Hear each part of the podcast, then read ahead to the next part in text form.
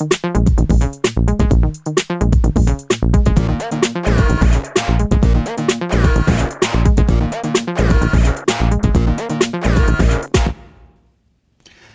טוב חברות וחברים, הנה אנחנו שוב כאן ואנחנו עוד 0.000 אה, דקות ללייב, כן. מה שלומכם?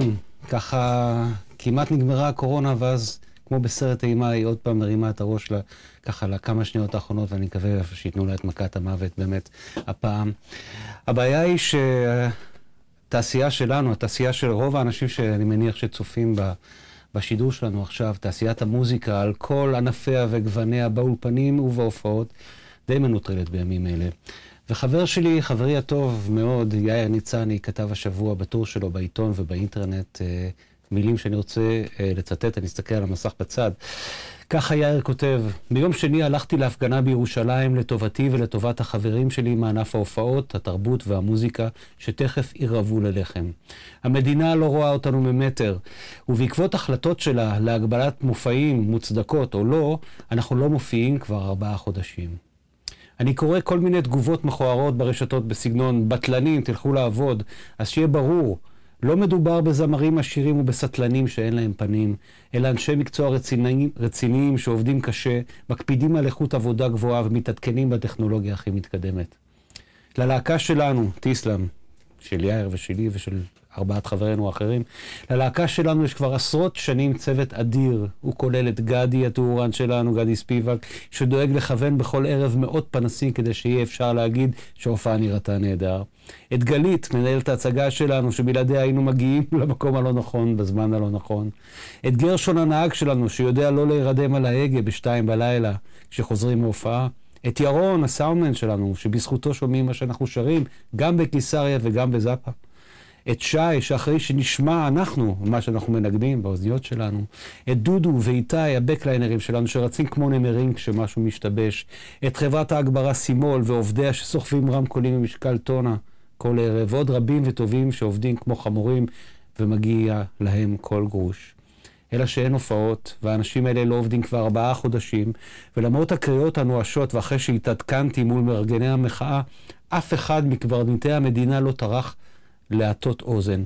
ואני תוהה, אומר יאיר, אני תוהה מדוע דווקא תעשיית התרבות, שהיא הראשונה להתגייס להרמת המורל במלחמות, בבתי חולים, בעצב ובשמחה, היא האחרונה בתור.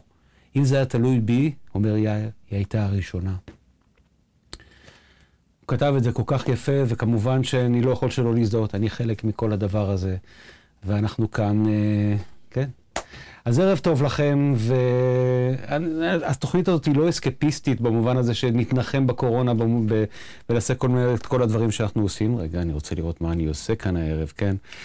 אה, אנחנו פשוט אה, נמשיך ללמוד ולהתעדכן ולעשות את העבודה שלנו הכי טוב שאפשר. ואני רוצה לפתוח את התוכנית אה, במין חידון קצר. בואו נשתעשע במבחן מושגים מעולם האודיו. מה זה ABX? את זה אתם בטח מבינים. ABX זו שיטה להשוואה בין שתי גרסאות, A ו-B. אנחנו משתמשים בה למשל במבחני האזנה, כש-X יכול להיות A או B. אוקיי. מה זה LKFS Loudness? LKFS Loudness זו מדידת עוצמה K-weighted ביחס לסקאלה מלאה. מודדים את זה עם ציוד שעונה להמלצה מספר 1770 של ה-ITU. אז מה זה ITU? International Telecommunication Union, איגוד הטלקומוניקציה הבינלאומי. אוקיי, הנה אחד קשה. מה זה פון? P-H-O-N, לא טלפון, פון בלי E בסוף. באנגלית ההגדרה היא The loudness level of a sound. אז קודם כל, איך אומרים בעברית loudness? המילון אומר קולניות או רעשנות, שזה נשמע כמו צעקות שילד בן 13 שמנגן בגיטרה החשמלית שלו מקבל מההורים. מילון אחר אומר רמת קול, שזה נשמע כמו שכונה חדשה בירושלים. ולפי זה loudness level זה בעצם רמת רמת קול. אז בואו נלך על loudness בעברית כרמת קול. אז מה ההגדרה של phon, P-H-O-N? phon זו רמת הקול של הצליל. היא שווה באופן מספרי ללחץ הצליל של גל חופשי של 1 קילו הרץ, שנשפט על ידי מאזינים אמינים שהוא חזק בדיוק כמו הצליל הלא ידוע. מה? אוקיי, אז בשפה פשוטה, פון הוא הדרך למדוד את הצליל X, כפי שהיא נתפסת באוזניים שלנו, וזאת מול צליל רפרנס טהור של 1 קילו הרץ, זה פשוט, כן? אם שמענו את צליל X, והוא נשמע לנו בדיוק באותה עוצמה של צליל בתדר של 1 קילו הרץ בעוצמה של 50 dB SPL, למשל, ששמענו אותו קודם, זה אומר שלצליל X יש loudness של 50 phon. אז מה זה SPL? ומאיפה אני יודע את כל הדברים האלה? בטח שלא מג'רוזלם פוסט לייט. המושגים האלה וההסברים שלהם מופיעים במילון המיקרופונים של חברת המיקרופונים הדנית DPA. זה מילון נהדר והוא מפרש המון מושגים וראשי תיבות מתחום האודיו. המילון הזה יכול להיות בסיס למשחק חברתי בין מוזיקאים ואנשי סאונד בימי הקורונה. אבל זו בעיקר הזדמנות לרענן את הידע שלנו ולדעת באמת כל מיני מושגים שחשבנו שאנחנו יודעים מהם, אבל לא בדיוק ידענו. אז הנה חידה לנו לעכשיו בלייב. חידה שאתם יכולים לענות לה כאן בתגובות. מה זה סול? S-O-L. אני לא אקבל תשובות שמועתקות מהמילון של DPA, אלא רק תשובות שיעזרו לי באמת להבין מה זה סול.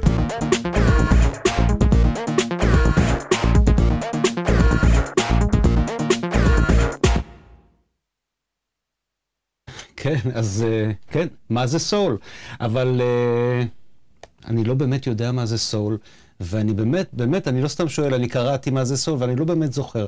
אגב, אולי לא, אולי לא הסברתי, אבל האתר הזה של DPA, המילון הזה של DPA נמצא באתר שלהם, uh, אה, dpa.dk או .com, אני כבר לא זוכר בדיוק, הם דנים, אז אולי זה DK, אבל הם גם בינלאומיים, אז אולי זה .com. אה, חברים אומרים, אה, בוא נגיד שלום לכל מי שאומר לנו שלום הבוקר, אה, הבוקר, הלילה. עירית קלינגר, אהלן, דור, מה שלומך? אני בסדר. לילך יצחקי, ערב נפלא, ותודה גם לך, לילך. ליאור מרציאנו, ערב נהדר לך. עדי, עדי יקר, גם אתה, תודה. דורון, מה שלומך? ערב טוב. עודד גרוטסמן מקליפורניה, יפה על ההתמדה. אה, כן. לא רואים ממטר. לילך יצחקי, כן, אה, איך אפשר להיות כל כך אטומים? הלוואי וזה היה כל כך uh, פשוט, אבל זה, זה הרבה יותר מורכב מזה. Uh, אבל אנחנו ננסה, נמשיך עם התוכנית שלנו, והדבר הבא שאני רוצה, uh, הפינה הבאה שלנו בתוכנית, היא... Uh, וואי, יש לי יותר מדי דברים לעשות. הפינה הבאה בתוכנית היא פינת שאלת המקצוען, והפעם uh, זו שאלת מקצוען מרגשת במיוחד. את הקשר ביני לבין יזהר, יזהר ידע להסביר לכם ולספר לכם הרבה יותר נכון ממני. אז שלום לכם, ושאלת המקצוען ליזהר. כשהפקנו יחד את האלבום לבוס שרעבי, אצלי הכל בסדר, בשנת 83, אני זוכר שהנוהל היה מחפשים תפקיד, אני על המקלדת, מחפשים איזשהו סאונד, פריסט של החברה, DX7. אני מנגן תפקיד, אני די שבע רצון, פחות או יותר ממה שמצאנו, שבע רצון מהסאונד, ואז אני קולט שבעצם מבחינתך זה רק התחיל. אתה אומר לי, אוקיי, אה, אני צריך זמן לעבוד על הסאונד, ואני חושב זמן לעבוד על הסאונד חמש דקות, עשר דקות, רבע שעה, ו... עובר לו הזמן ואתה מנסה ככה וככה ונכנס לאלגוריתמים ונכנס לקרביים של הסינטים ואני מודה שפה ושם הרגשתי קצת אה, חוסר סבלנות ובשביל לא אה, להשרות אותה מצאתי את עצמי יוצא מהחדר, מה control room לפעמים לשעות. ובמשך שנים שאלתי את עצמי האם החיפוש שלך הוא פועל יוצא של איזשהו סאונד מאוד מאוד מסוים שיש לך בראש ואתה עושה הכל בשביל להגיע אליו, או מצד שני, אתה פשוט הולך עם מה שקורה בזמן החיפוש ואוסף ואוסף ואוסף דברים ולפעמים כל האפשרויות שאתה עובר בדרך אתה לוקח מהם בכלל דברים לשירים אחרים? או שאולי זה היה משהו שהוא מעולם האגו לא יודע, סליחה על השאלה, של אני, יזהר, כן? אני לא משתמש בסאונדים שאחרים הכינו, אני צריך להכין את הסאונד בעצמי, ואז אני יכול להסתכל על עצמי בראי ולהרגיש ישר. אז זאת השאלה, אז תודה וביי. משה ליקירי, אני מרגיש כמו בטיפול פסיכולוגי. אני שוכב על הספה ולאט לאט חוזרים אליי זיכרונות הילדות. השאלה הראשונה שאני שואל את עצמי היא, אם הייתי יודע שבעוד 37 שנים אתה תיזכר שביליתי כל כך הרבה שעות בלתכנת את הסאונדים ב-DX7 שלך, האם הייתי עושה זאת? אני מניח שכן. אבל אתה מעלה כאן סוגיה חשובה שמעסיקה אותי לא מעט במהלך החיים המקצועיים שלי, ושהגישה אליה, הגישה שלי אליה, השתנתה במשך השנים. חברנו יאיר ניצני, שעבד אז בעד ארצי, הוא זה שיזם את החיבור בינינו, אתה זוכר?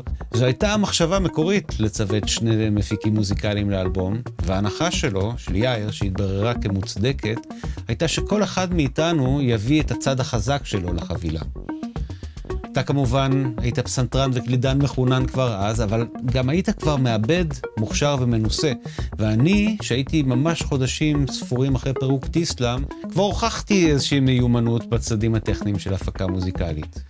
בפועל, ההגדרות בינינו היטשטשו, ושנינו בסופו של דבר היינו המעבדים והמפיקים של האלבום הזה. כלי העבודה העיקרי שלנו באלבום היה היאמה ה-DX7 שלך.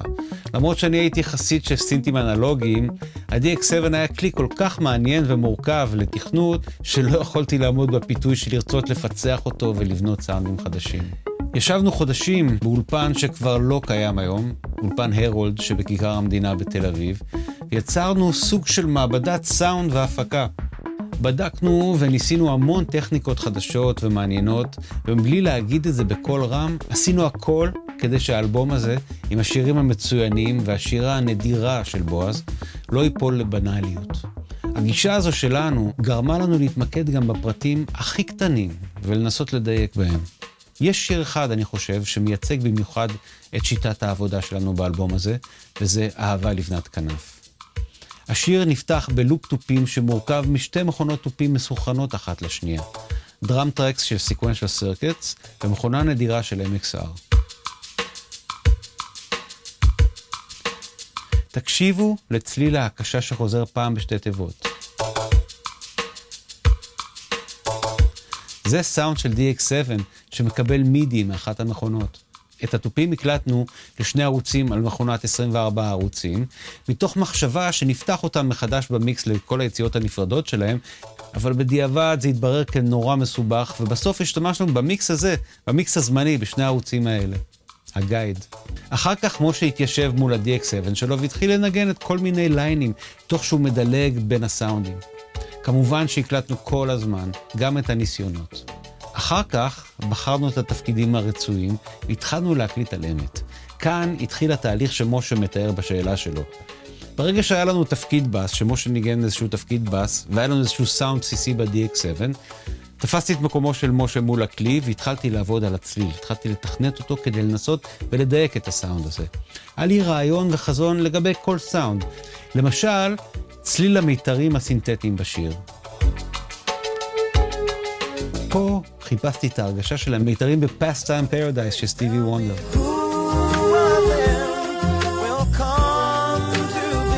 וזה אכן היה חיפוש ארוך כדי להגשים סאונד מדויק שהיה לי בראש. מצד שני, אפשרות נוספת שהזכרת בשאלה שלך, משה, היא הדרך שעוברים בזמן החיפוש. דרך שלפעמים מובילה לתוצאות לא צפויות. והנה הברקה שלך, משה.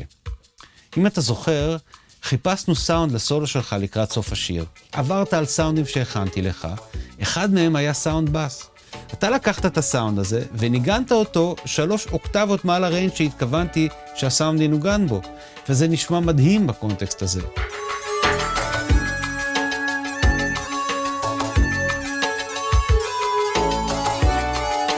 אתה שואל אם האגו שיחק תפקיד כאן? זו בעיקר הייתה אנרגיה ואמביציה של שני מוזיקאים צעירים שרוצים ליצור משהו חדש ולעשות את זה הכי טוב שאפשר. מאז עברו הרבה מאוד שנים ושיתפנו פעולה בלא מעט פרויקטים, בעיקר באלבומים שלי שהפקנו יחד. ובאלבומים האלה אתה היית גם מפיק, אבל גם מילאת את תפקיד המבוגר האחראי. טייק 80 עם קליק. את והגשם. אה, 85. 87. ושמונה. נסענו ביחד בשתיקה. מה אני עושה? טוב, אני לא מורכז כמו ש... אבל זה יש לנו סיימות נהדרות במקומות אחרים. לא פעם במהלך העבודה, דווקא אני הייתי זה שניסיתי להאיץ בך שנתקדם. כאילו אתה זה שביקשת, בדרכך המיוחדת והאדיבה, שננסה בכל זאת לבדוק עוד אפשרות. ובסבלנות אינסופית עזרת לי להגיע למקומות שלא יכולתי להגיע אליהם לבד. הקשר בין משה לוי לביני הוא דוגמה למערכת יחסים מקצועית שמצליחה להשתנות ולהתעדכן לאורך השנים, ועדיין לשמור על רעננות והתלהבות משותפת. תודה לך, משה ליקירי.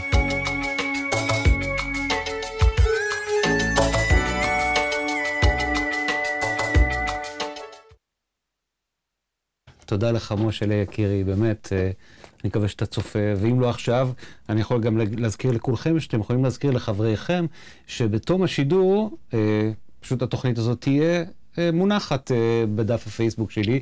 אגב, אנחנו משודרים היום בשלושה דפי פייסבוק בלייב, בדף שלי, בדף שלי Sound & Vision, וגם בדף שלי אה, של הזמרות, כמו שקורא לזה עולה ארצ'יק, וגם בדף של סטי, ותודה לנדב, סטי, שזה דף פייסבוק שמרכז את כל השידורים לייבים ונותן אינפורמציה על כל הלייבים שיש בארץ בימים אלה. דיברתי על ה-DX7, על, על הכלי נגינה הזה שעבדתי, עבדנו עם משה ואני איתו, בעצם אולי היה הסינתסייזר הכי פופולרי באייטיז בארץ ו- וגם בעולם. ובדיוק אתמול קראתי ידיעה אה, מרתקת, ואתם רואים את זה כאן, על... אה, אה, איך אומרים בעברית auction, אה, נו, אה, אה, מכירה פומבית של ה-DX7 הפרטי של פרינס. ואתם יכולים לראות, יש פה מדבקות כאן, יש פה מדבקות שהוא... אה, רשם לעצמו כל מיני notes, ובעיקר לפי המדבקות אפשר לנחש שהוא השתמש במקלדת הזאת בהופעות שלו בשביל להפעיל איזה סאמפלר.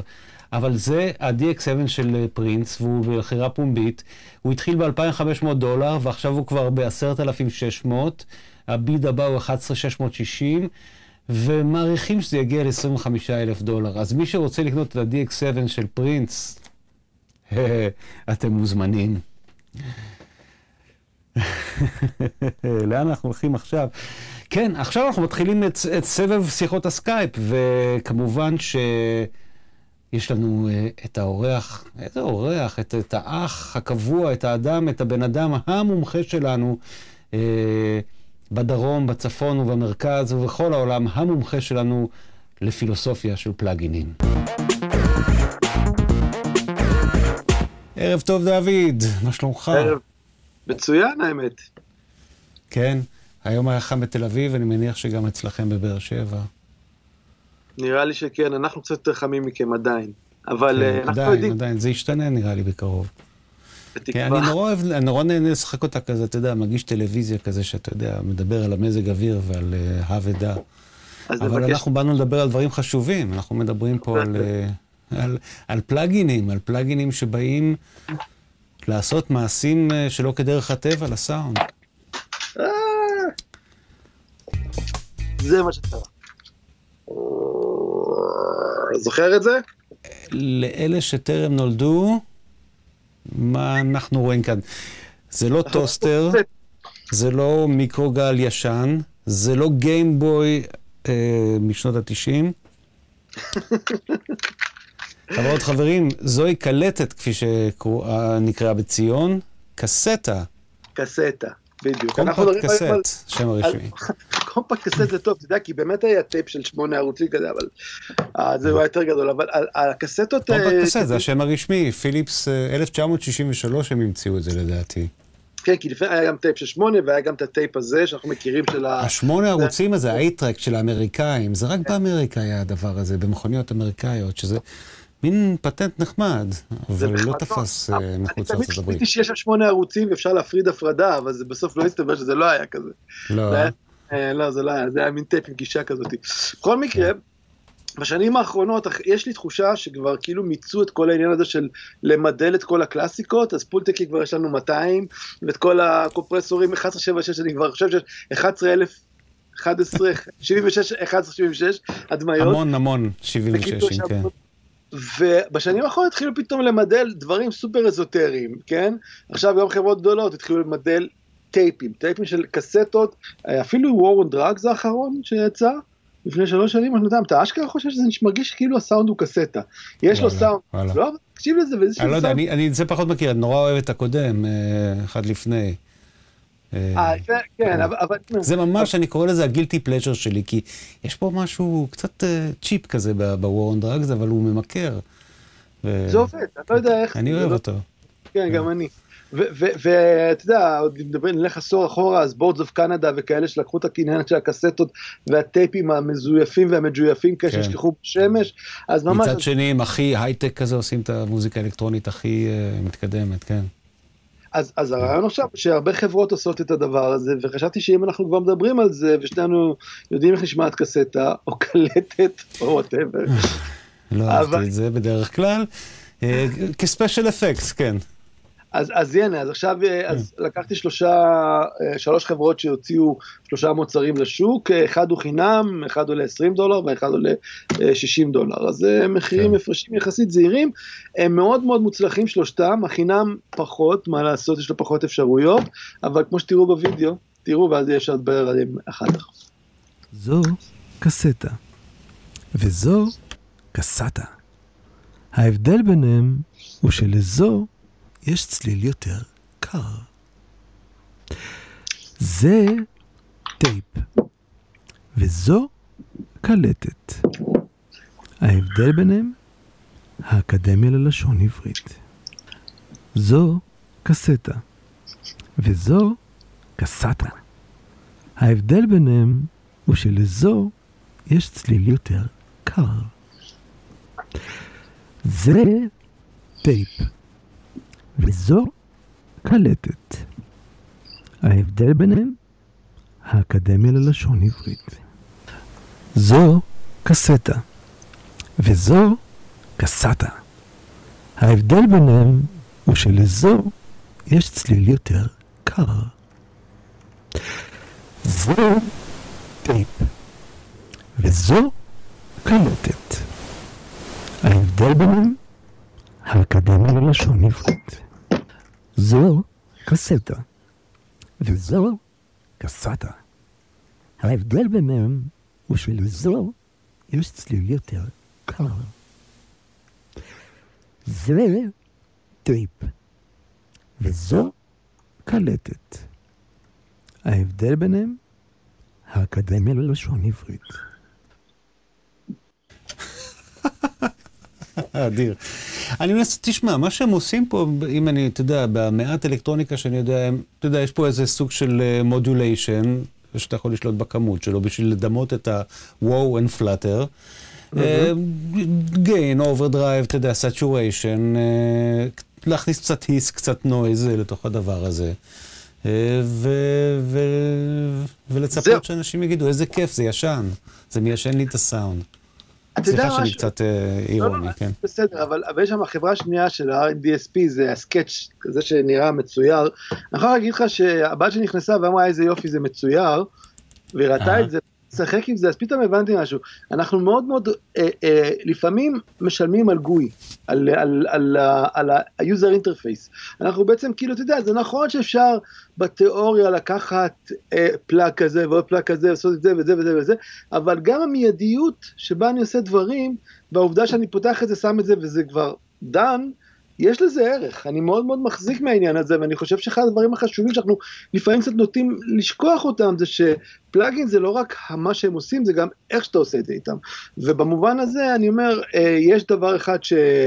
אה, אה, אני אומר את זה ככה, הראשון של Wave DSP שנקרא קסט, הוא הכי מתוחכם, הוא גם עם הכי הרבה אופציות, ויש לו המון המון דברים שהם מרתקים שאתה יכול לעשות שם עם, ה, עם, ה, עם ה wow וה flutter, בעיקר אם אתה עושה אוטומציה. עכשיו, אני מודה שחיפשתי הרבה שנים wow ו flutter שהוא לא יהיה מכני, זאת אומרת לא תרגיש שזה אותו דבר, עוד הפעם, אלא כזה שהוא רנדומלי, והוא הכי קרוב לזה. כן. היה בזמנו plugin חינם מווייניל, אתה זוכר אותו? כן. שהיה מקסים, שאהבתי אותו. ב iZotope, אם אני לא טועה, והוא עכשיו החליף כן. אותו, יש אותו גם אצל ה iZotope, אבל ב iZotope גם, כן, אתה, התחושה היא שאתה אתה לא תמיד מגיע לדבר הזה, ומה שאני אוהב מאוד אצל Wavesfactory זה שאתה יכול לקחת את הדבר הזה מעבר לטייפ. אני לא מכיר הרבה טייפים שהיו קופצים בכזאת רמה של... יש כאילו רק קצה, אם הייתם... יש לי אחד כזה מקולקל, שיודע לעשות. ככה. אז, בוא, נ, בוא נמדל אותו ונעשה plugin חדש, כאילו זה ה... כן, ב eighties מילת, מילת ה buzzword ב eighties היה שראובן שפירא המציא את המילה הזאת, בוא נסמפל את זה, כשמשהו זה, עכשיו זה בוא נמדל את זה, כן. כן, כן, אז תראה, אז, אז אני חושב שזה, שזה מאוד עובד, ה Sketch טייפ הוא גם מצוין, בצורה מפתיעה הוא פחות עם שליטה, אבל יש לו הרבה, הרבה יותר vibe, נקרא לזה ככה, אז הוא ממש מוצלח, והשלישי הוא חינמי, אז אתה יודע, אנחנו מסתכלים עליו, ב, אנחנו בודקים אותו ב-level אחר, והוא עדיין, של, Caelum Audio הוא גם נחמד מאוד, ואם אין לך את ה- את ה-20 דולר לקנות Sketch או את אה, 60 דולר לקנות את, את Cassette, אז גם, הוא גם עושה את העבודה, בעיקר של ה flutter, פחות, הסאונד שלו פחות אה, מזהיר, אבל סבבה. בוא רגע ננסה לסכם את העניין הזה באמת, שאנחנו, האם אנחנו, אני בעצם אני אשאל שאלה, האם אנחנו מתקרבים, מתי שאומר רואים את האופק של קץ עידן המידול של דברים אנלוגיים, של, של saturation, של distortion, של, מי- בוא נאמר כך, של מגרעות ומגבלות של מכשירים אנלוגיים. ונתחיל לראות יותר ויותר דברים אותנטיים וחדשים, שלא יכלו לקרות קודם? לדעתי אנחנו הולכים לראות מידול של דיגיטל מוקדם. כי ראיתי כבר זה, עכשיו, כן, זה בטוח, כן, וינטג' דיגיטל אני קורא לזה לגמרי. ראיתי כבר עכשיו וינטג' דיגיטל, כל מיני פל... פלאגים שמדמים את האנסוניק EPS, כל הסמפלרים של פעם, אז לא תתחילו כן. להריב על. אני מקווה שישתחררו כבר מעניין המידול ויתחילו לייצר פלאגים חדשים. ואני חושב שבשנה האחרונה ראינו גם ב-AI וגם אה, בתחום ה... הכלים החדשים, חברות כמו Leapwing Audio, שעושה דברים מטורפים center ו stereo, אולי נדבר עליהם באחת הפעמים הבאות, אוקיי. אז כן, אז יש, יש, יש, יש דברים חדשים שקורים, יש גם הרבה אנשים שאומרים די, נמאס מכל הגרפיקה שנראית כמו ועם הלכלוכים, בואו תנו לנו כלים חדשים. skeuomorphics, כן, דיברנו על זה. כן. די, די, שחררו, בוא נביא את זה הלאה. אז אני אומר, אתה יודע מה, אולי לצורך העניין הזה, בשבוע הבא נביא באמת עם פלאגין שהוא מהעתיד, ולא כזה אחד שהולך אחורה, מגניב. אז תמדל את הדברים. אבל עדיין, אני חושב שאם יש משהו שמאפיין את הדור שלה, את הדור, את המצב הנוכחי של מוזיקה ואודיו, עשיית מוזיקה, זה העובדה שהכל זמין לך, ואתה פשוט צריך להיות עם, עם, עם טעם, לבחור איך אני משלב את ה- האנטיקות האלה עם הסופר מחר. טוב, אז יום אחד נדבר על זה בכלל, העניין- הדיסציפלינה הדיגיטלית, אני קורא לזה, באמת, המעבר לדיגיטל מחייב אותך לדיסציפלינה חדשה לגמרי, שיש בה הרבה מאוד בחירה ומשמעת עצמית, כי אחרת אתה טובע בים האפשרויות. אני דוד, תודה רבה. כן, אתה רוצה להגיד משהו? כן. אני אומר שאני תמיד תוהה לגבי החבר'ה הצעירים, כי אנחנו גדלנו עם מגבלויות שהיה לנו רק מספר ערוצים מוגבל, מספר, אז תמיד היית עובד מול המוגבלות. היי, אני חושב שהחבר'ה שאני מלמד אותם, או פוגש אותם בתחילת דרכם, יש להם כל כך המון אפשרויות שאני מרגיש ש... וזה גם לא אפשרויות של בחירה, כי אתה יודע, כי בשביל לבחור אתה צריך להכיר את שני הצדדים ול, ול, ולדעת מה זה עושה ומה זה עושה. והבחירות שלהם הן לפעמים בחירות של רנדום. לא שזה, לא שזה בעייתי, אני לא מאלה שאומרים שפעם היה יותר טוב והיום זה לא, גרוע. אבל, אבל עדיין זה כאילו גורם, אני חושב שזה גורם ל, ל, לשיתוק ולא ל... וואו, אני עדיין מחכה שיבוא הגל הזה שאתה תגיד, אולי גם קצת בעיה עם בילי אייליש, שאתה אומר, וואלה, אנשים לוקחים מחשב, אין להם מושג מה הם עושים, וזה יוצא מגניב. לגמרי, לגמרי. זה, זה, תמיד, זה תמיד נהדר לפגוש תופעה כזאת. דוד, תודה רבה, ניפגש שבוע הבא. התראות, יזהר. ביי.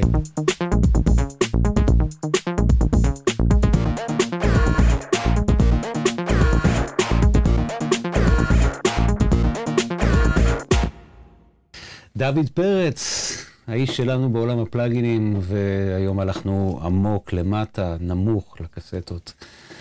כן, אה, עוד מעט, אחרי, אחרי הרעיון המרכזי עם סיימון ויינשטוק, שעכשיו ממש כבר מתכונן, ובאמת כדאי שאני אה, אחייג אליו, סיימון ל... אני אחייג לסיימון בינתיים, אה, איפה הסקייפ שלנו? איפה הסקייפ שלנו? סקייפי, תן לי לחייג לסיימון. איפה... טוב, אבל אני רק אגיד לכם שלפני, שאחרי עם סיימון, אני הולך אה, לפ... אה, לח... לחנוך את הפינה החדשה, איך הייתי ממקסס את זה היום. ואני מתחיל איתה בשיר בן 38 שנים, אה, שהשגתי את הערוצים שלו, שיר מתוך האלבום השני של תיסלם. אז היכונו לזה, ועכשיו אנחנו נצלצל לסיימון, אם אני אמצא את כל החלונות של, אה, של הסקייפ שנעלמו לי פתאום. אז הנה. פו.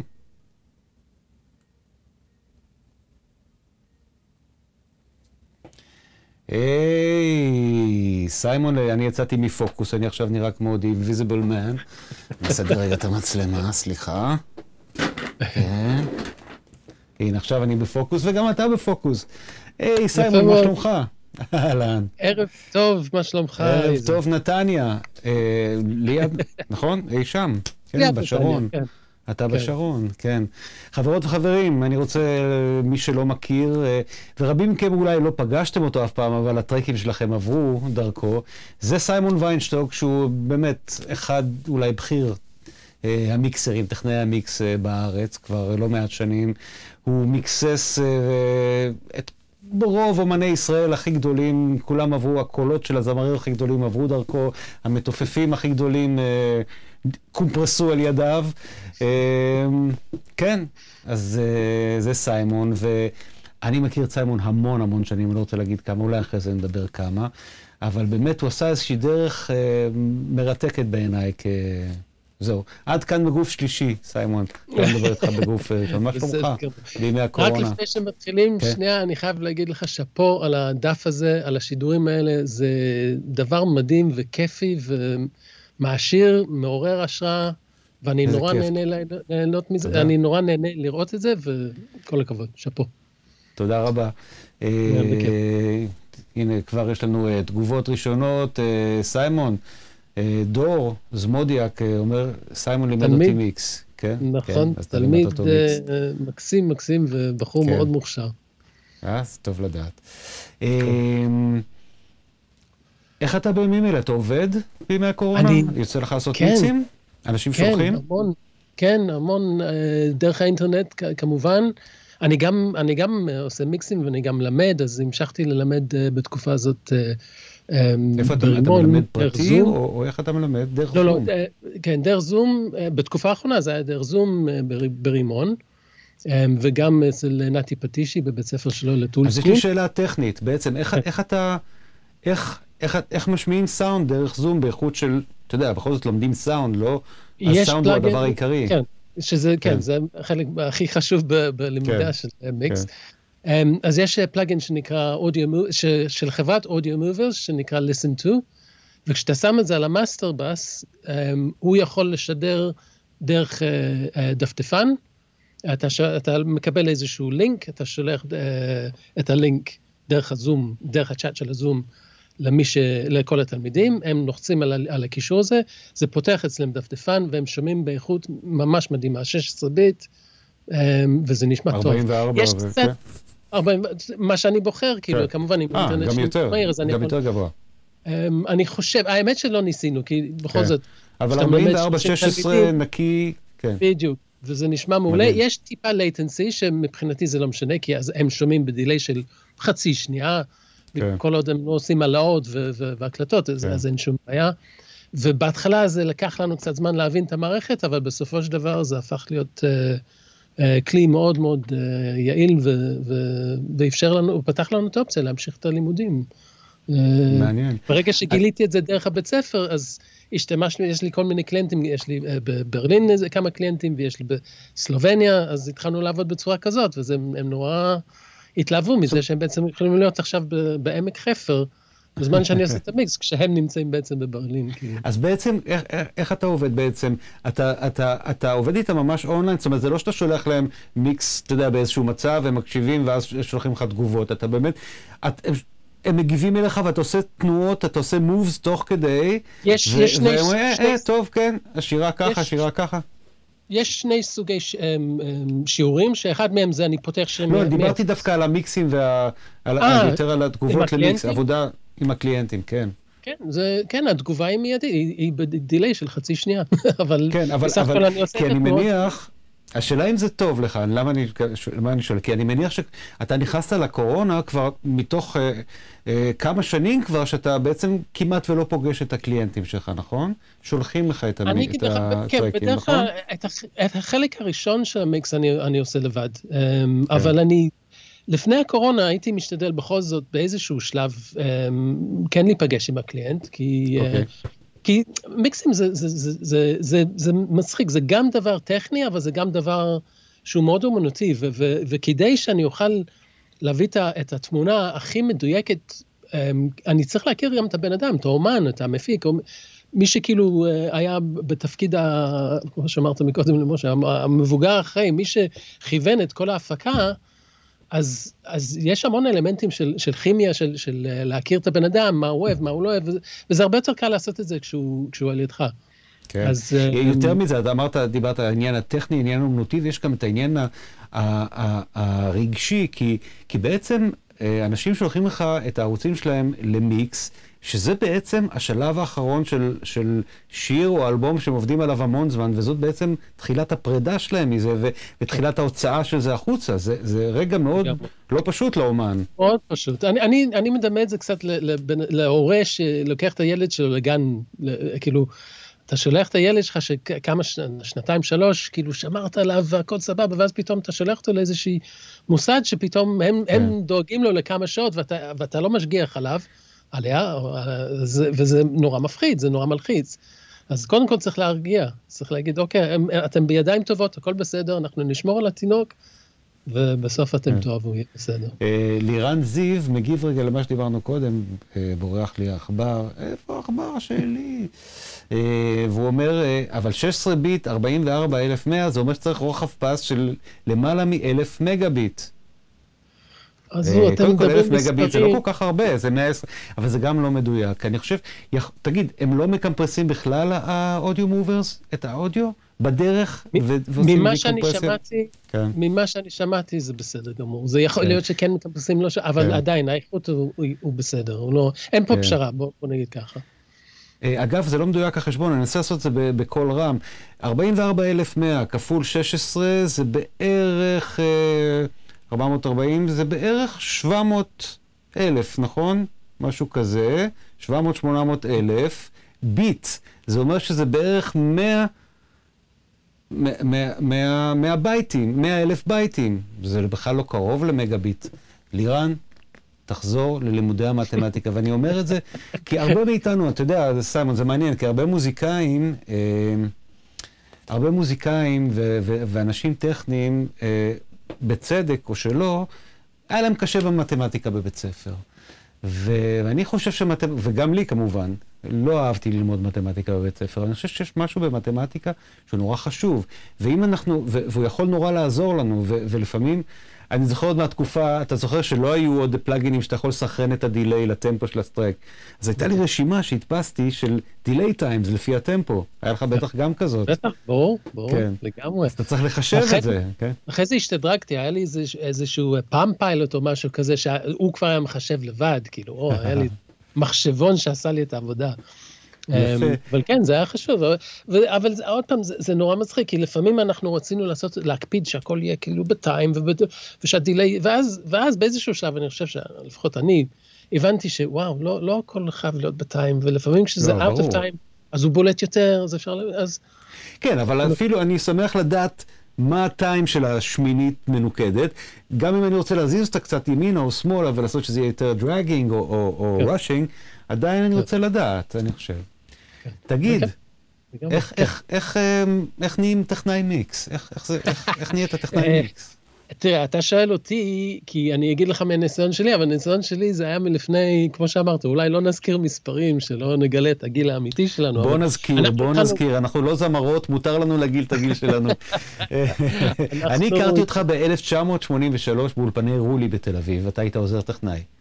נכון, נכון, סשן ראשון כן. היה תקליט של אה, אמ, קורין הלל, ואני, כל מה שאני זוכר, אני זוכר שעבדנו ביחד, אבל אני לא זוכר שום פרט, שום כלום, כי פשוט הייתי בהלם מוחלט, זה היה כאילו בשבילי חלום שאני, כאילו, שאני עדיין לא התעוררתי ממנו, אני עדיין... כאילו... זה מעניין מה שאתה אומר, כי אני, אני רואה את זה, אפילו ניצן פה שיושב לידי, שהוא האינטרן החדש אצלי באולפן.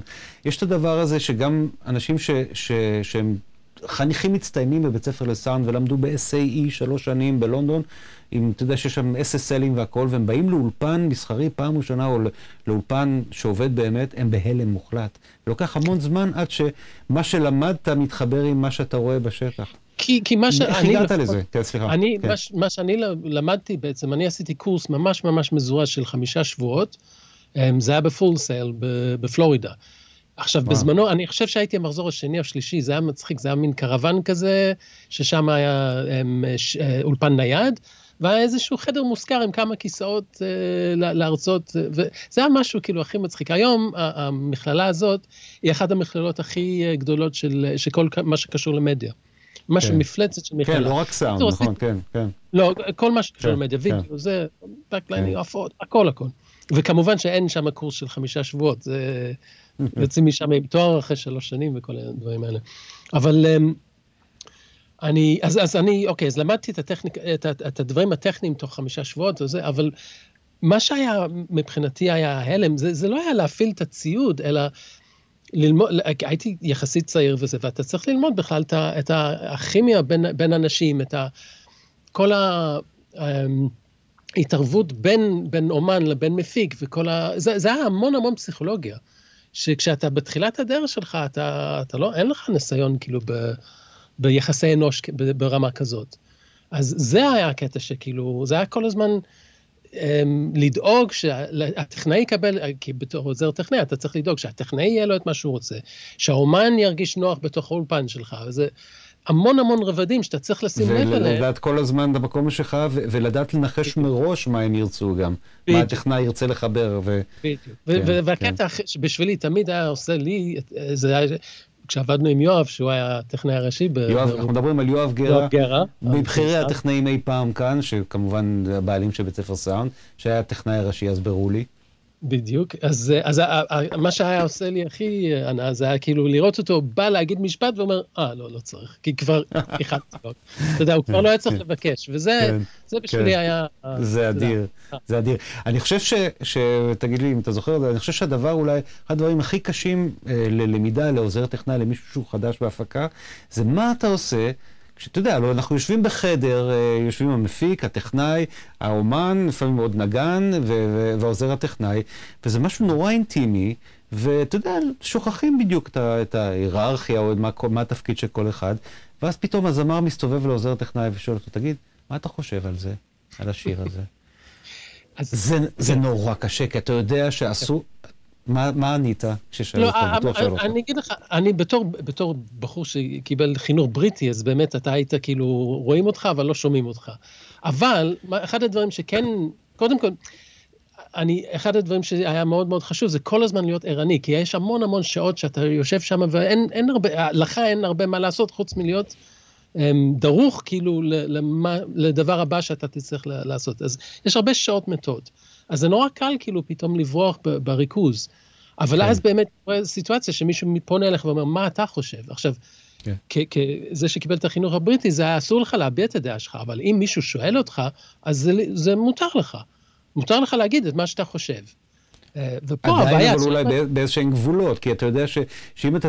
כי אתה יודע שאתה... בכל זאת, בכל זאת זה שונה אם הזמר או הזמרת אה, פונה אליך ושואל אותך, שואלת אותך, מה אתה חושב על זה? ונורא קל, ל, ל, כי אנשים, אנשים באולפן, אנשים בסיטואציה באולפן, קודם כל האומן, ו, וגם המפיק, וגם הטכנאי, כולם עם איזו רמת רגישות מאוד גבוהה ואיזה חוסר ביטחון, כי זה, זאת יצירה בהתהוות כל הזמן. אתה עוד לא יודע מה, מה, אם זה טוב או לא טוב, וכל מילה שנאמרת, היא יכולה להיות קריטית. כן, אבל, אבל עדיין אני צריך להיות נאמן למה שאני מרגיש. אז אני כמובן, אם זה טייק רע, אז אני לא אגיד, אה, זה היה חרא. אני כן. אגיד, זה היה בסדר, אבל אולי אפשר לשפר, ואולי הייתי חושב על איזשהו דרך לייעל את זה באיזושהי כן. דרך או משהו. אז הייתי עושה את זה בדרך עדינה, אבל כן. לא הייתי אומר שמשהו טוב כשהוא, שאני מרגיש שהוא לא טוב. אה, זה... כן, לא, זה ברור, זה ברור, אבל כן, זה באמת הדיפלומטיה הזאת, יכול, ואתה כן. בעצם, אה, כן, באת עם זה מהבית. בעצם, לא נולדת בארץ, נכון? שומעים. נכון. מאיפה, איך, רק תספר לנו בקצרה מאיפה באת ומתי, ואיזה גיל. אני באתי מסקוטלנד בגיל 12, אמ, ואני הגעתי לישראל ב-73, והגעתי למושב פה בעמק חפר, בהדרם, זה חמש דקות מנתניה, אבל אז, ב-73 לא היה כלום. זה... זה היה מנותק מכל העולם, זה, זה הרגיש לי שבאתי מעיר עיר בירה, אדנבורו זה עיר בירה של סקוטלנד, ושהגעתי למדבר, ולקח לי איזה שנתיים, גם כש, כשהגעתי לפה, אז uh, חודשיים אחרי זה uh, התחילה מלחמת uh, יום הכיפורים. אז אני, אותו בחור שבא מבריטניה, פתאום לתוך מלחמה, what the fuck, מה זה? וואו. Um, אז זו הייתה תקופה קצת לא, לא פשוטה, לא כל כך uh, אהבתי את זה, לא התחברתי כל כך לישראל. אחרי איזה שנתיים בערך כבר דיברתי את השפה, הכרתי את חוף בית ינאי, שזה נורא הגניב אותי, בחורות, עניינים, מוזיקה, זה. מוזיקה, כבר... בוא נעצור רגע אוקיי. במוזיקה. היה לך עניין עם מוזיקה? אוקיי. ניגנת? I, לא, אף פעם לא ניגנתי. Um, אבל אהבתי מוזיקה מגיל אפס. Um, ודווקא כשעליתי לארץ, אז מי שהיה הכי פופולרי אז היה כוורת. ש... ואני לא התחברתי למוזיקה הזאת, כי אני חושב שכוורת היא, היא, היא, היא נשענת המון על, על טקסטים ו, ודברים, כאילו, יש לטקסטים שלהם המון עומק. ולא, לא, בגלל שלא דיברתי עברית כל כך טוב, אז, אז היה לי נורא קשה להתחבר. אז אמרתי, אוי, המוזיקה בישראל רע, רע, רע, עד שפתאום, עד שפתאום הלכתי להופעה של, אה, אה, נו, אה, יהודה עדר ואיך קוראים? תמוז. אה, תמוז. ת... כן. אז אמרתי, וואלה, יש רוק בישראל, וואו. ואז, ואז אמרתי, אוקיי, כנראה יש, יש פה, יש פה סצנה בסדר, זאת אומרת, יש מה לשמוע ולראות. אמ, וזהו, זה ההפעה הזאת. אבל, אבל המוזיקה הייתה מבחינתך משהו שאתה אוהב, אבל לא, לא עבדת בזה. אז איך בכל זאת הגעת להחלטה של לעבוד בסאונד? זה קרה לקראת סוף השירות שלי בצבא. אני למדתי בבית ספר אה, אמ, נושא טכני. בצבא הייתי איש טכני, הייתי אמ, עובד חשמלאי מסוקים, זה נקרא. חשמלאי ומכשירן מסוקים. אז בקיצור, זה היה איזושהי עבודה טכנית, אז אתה יודע, היה לי איזושהי מודעות טכנית, ולקראת סוף השירות, לא ידעתי מה לעשות, וחבר שלי אמר לי, הוא היה מתופף, הוא אמר, אתה צריך להיות טכנאי הקלטות, אה, טכנאי קול. אמרתי, מה זה? אז הוא אומר לי, זה הבחור שיושב מאחורי הקונסולה, שמסובב כפתורים, שדואג שהקול יישמע טוב. אמרתי, וואלה, זה נשמע לא רע. אז הוא היה חבר של ז'אן פול זימבריס, אמ, אה, למי שלא מכיר, מתופף על. מתופף על, עד היום, אה, בטח. עד היום. של נטשה. כן. בדיוק. כן. והוא, דאג, החבר הזה דאג, ש... זאת אומרת, דיבר עם ז'אן פול, ז'אן פול אמר, תביא אותו לסשן, rhythm section שאנחנו מקליטים בטריטון, האגדים. אז אמרו לי, תבוא לטריטון ב-12 בלילה. אמרתי, אוקיי. Mm. אז אני מגיע לטריטון, ואתה זוכר איך טריטון נראה. רגע, איזה שנה זה? זה היה ב-82. אה, זה כבר טריטון בבני ברק. טריטון כן, בבני ברק, כן, בתוך כן. הבניין כן. הבניין ההוא. שכבר לא קיים. לא, כן. לצערנו. כן. אמ, אז אוקיי, אז אני בא ב-12 בלילה, דופק בדלת, ואז פותחים את הדלת, הכל חשוך, מעושן, עניינים. אמרתי, מה, מה, מה קורה פה? ואיך שנכנסתי, היה עבירה של אה, עישונים, מוזיקה, צחוקים, זה היה, היה ז'אן פול, היה מיקי שביב אה, ניגן בס, והם הורידו רית'ם סקשנס לתקליט של אמ, קובי רכט. אז בקיצור, היה שם, היה שם, זה היה מסיבה, זה לא היה, זה כאילו... אז הבנת שזה מה שאתה רוצה לעשות בחיים. אמרתי, וואלה, מתחילים לעבוד ב-12 בלילה, צחוקים כל היום, וזה, ועוד, מה, אפשר להתפרנס מזה? זה בשבילי. זה פשוט, החיידק אה, תפס אותי באותו רגע. מדהים. התחלתי להתעניין מה עושים, זה היה לפני שגרה פתח את הבית ספר שלו פה. אז uh, התחלתי לראות איפה יש, איפה, איפה אפשר להתחיל ללמוד את, את המקצוע הזה. מצאתי שני בתי ספר, אחד מהם זה היה פולסל, כמו שאמרתי, והשני היה, אני לא זוכר את השם שלו, אבל הוא היה ב, בשיקגו, והבחירה מאיזה להם ללכת, זה היה ממש ממש בחירה מקצועית, זה היה, אוקיי, עכשיו פברואר, קר בשיקגו, חם בפלורידה, אני אלך לפלורידה. זה מעניין, כי, כי בעצם, אתה יודע, הרבה, הרבה מוזיקאים שאני מדבר איתם, או טכנאים, או מפיקים, הרבה פעמים, אתה יודע, יש להם איזה, איזה, איזה משהו מאוד ברור מגיל מאוד צעיר, שזה מה שהם רוצים לעשות בחיים, ואתה מדבר כל הזמן על, על, על באמת על כמעט אקסידנטס כאלה שקרו לך, וצמתים, וזה נורא מעניין, כי זה צומת, שמאלה, ימינה, שמאלה, ימינה, ואני חותר למשהו מסוים, כי אני... אני חושב שכל ההחלטות שלנו, בטח המקצועיות, בטח כשאתה עושה מיקס, זה שמאלה ימינה. זה 10K, 8K בתדר. זה 3 dB או 2 dB. זה כן הטייק הזה, זה לא הטייק הזה. זה, זה כל הזמן בינארי, זה כל הזמן... ואתה לא יודע מראש. והכלי עבודה שלך העיקרי הוא, הוא הטעם שלך והאינטואיציה שלך. כן, לגמרי, לגמרי, לגמרי. אני אלך קצת יותר לעומק, אני גם מאוד מאוד מאמין באיזשהו, יש איזושהי, אם אתה מקשיב לאיזשהו קול פנימי שלך, אז, אז יש הכוונה מאיזושהי דרך מסוימת. אז לא ניכנס לזה, זה קצת עמוק וזה וזה, אבל עדיין, כאילו היו לי כל מיני בחירות שנשמעות רנדומליות, אבל אני מאמין שהייתה איזושהי יד מכוונת שזה היה הייעוד כן. שלי, ולשם הייתי צריך להגיע, אז... אוקיי. Okay. לא, אני לא נכנס אפילו באמת לעניינים האלה, כמו שבאמת עצם הבחירה, עצם הצומת, אתה יודע, יש את ה-crossroads הכי מפורסם במוזיקה, זה רוברט ג'ונסון, אתה יודע, ש, שמכר את נשמתו לשטן ובעצם המציא את הבלוז, והוא עמד בצומת ופגש את השטן, והוא אמר לו לאיזה דרך ללכת. ו... כן. אז אני לא יודע אם זה השטן, אתה יודע, תלוי את מי שואלים. אם שואלים, אה, אתה יודע, את אשתי בתקופות מסוימות בחיים, מבחינה כלכלית, זה השטן שפגשתי בצומת, אתה יודע. תגיד, אז בעצם התחלת להיות טכנאי, עוזר טכנאי. אז אחרי שחזרתי מפלורידה, אמ, עוד פעם, הכל עניין של מקריות, וזה, הבחור שאני הייתי, אז הזכרתי דירה בתל אביב, והבחור, כשאני הייתי בפלורידה לחודש וחצי, עשיתי סאבלט למישהו. והבחור ש, שעשה את הסאבלט ממני, התחיל לעבוד באולפני רולי, שהיה יחסית אז אה, אולפן חדש. אולפן חדש ו... וגם, אה, ופורץ דרך בארץ, מהמון בחינות, גם. כן. היה להם אחלה ציוד, וזה היה, היה אולפן ממש ממש, כן. אה, היה לי מאוד כיף שם. וכשאני חזרתי, אז הוא אמר, תשמע, אני, לא, אני לא יכול להמשיך לעבוד שם, כי הם, הם משלמים, אתה יודע, הם, הם בקושי משלמים, אתה, בעצם התשלום שלהם זה ב... בזה שאתה רוכש את הידע שלך אצלם, אבל אני לא יכול לשרוד, אני חייב זה. אמרתי, טוב, לפני שאתה הולך להתפטר, אני אבוא איתך, ואתה תתפטר, ואני אגיד, אני בדיוק חזרתי מקורס סאונד וזה, אולי אני יכול להחליף אותו. וזה מה שהיה, ו- ויואב, אה, כאילו, אני חושב שיואב, ש- אה, במקום לשאול אותי כל מיני שאלות על, ונת, וכאילו לתת לי רעיון עבודה, אז הוא בעצם שאל אותי המון שאלות על הבית ספר. עכשיו, בדיעבד אני כאילו חושב, אוקיי, הוא עשה קצת חקר, כאילו, איך כן, לפתוח כן. בית ספר פה. בעצם זהו, הם, הם היו שניים, נכון? יואב גרה וגלעד קרן בעצם, שגם היה אה, ניהל את האולפן, שהיום הוא, אה, הוא ומאיר הבעלים של Waves. הם הקימו את Waves. בדיוק רציתי כן. לספר, רציתי אה, לספר. סליחה, גנבתי לך את ה... לא, לא, לא, לא, זה מצוין, זה אה, פתחת לי את כן, הדרך. כן. אחד הימי, הלילות תחזוקה ברולי זה... אחד הלילות הלבנים, אנחנו כאילו יושבים ומנקים את הקונסולה, כפתור כפתור וזה, ואני יושב פה, וגלעד על ידי. וגלעד מתחיל למלמל מכזה, אני יום אחד הולך לעשות משהו שבלחיצת כפתור אתה תקבל EQ ניף, ובלחיצה אחרת אתה מקבל EQ SSL. אמרתי, וואלה, באמת? איך? עכשיו בוא, אני רוצה כאילו לתת קצת רקע לסיפור הזה, זה, אנחנו מדברים על 83, 1983, אולי 84. כן. הכל אנלוג, כולם, הכל אין, אין כזה, אין מחשב, רק, אין, רק, אין רק המכשירי אפקטים דיגיטל, רק הדיליי והריברב דיגיטליים. הם היו דיגיטליים, אבל עדיין. אין מחשב, והיה גם, כן, היה לנו לינדרם. היה לכם, בגלל זה באתי, בגלל זה גרתי ברולי, בגלל הלינדרם.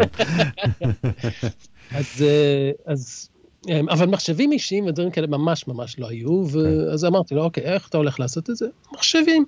עכשיו, כשהוא אמר מחשבים, אני זוכר, אח שלי סיפר לי, אז אח שלי היה, הוא רואה חשבון, הוא עבד בחברת יכין, ושלחו אותו לארצות הברית להרחיב את, את, את הזיכרון של המחשב שלהם, שהוא אה, קנה עוד 4, 4 מגה בייט, אוקיי? בש... זה היה המון אז. 20 או משהו אלף דולר. מחשבים היו בגודל של חדר, כאילו, הוא מדבר, לא, כל אחד מחשב, ה vision שגלעד הראה לי באותו זמן, כמובן שכשהוא אמר לי את זה לא הבנתי בכלל על מה הוא מדבר.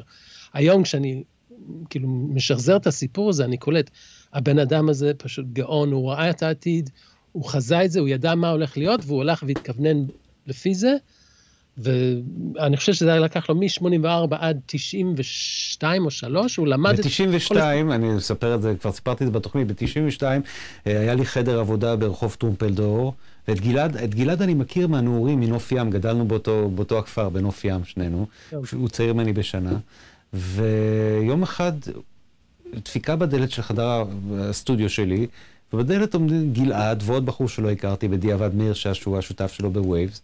הם באו עם דיסקט, כי הם ידעו שיש לי Sound Tools, שיש לי, הייתי אחד הראשונים בעיר שיש להם כרטיס אה, דיגיטלי עם שני ערוצים.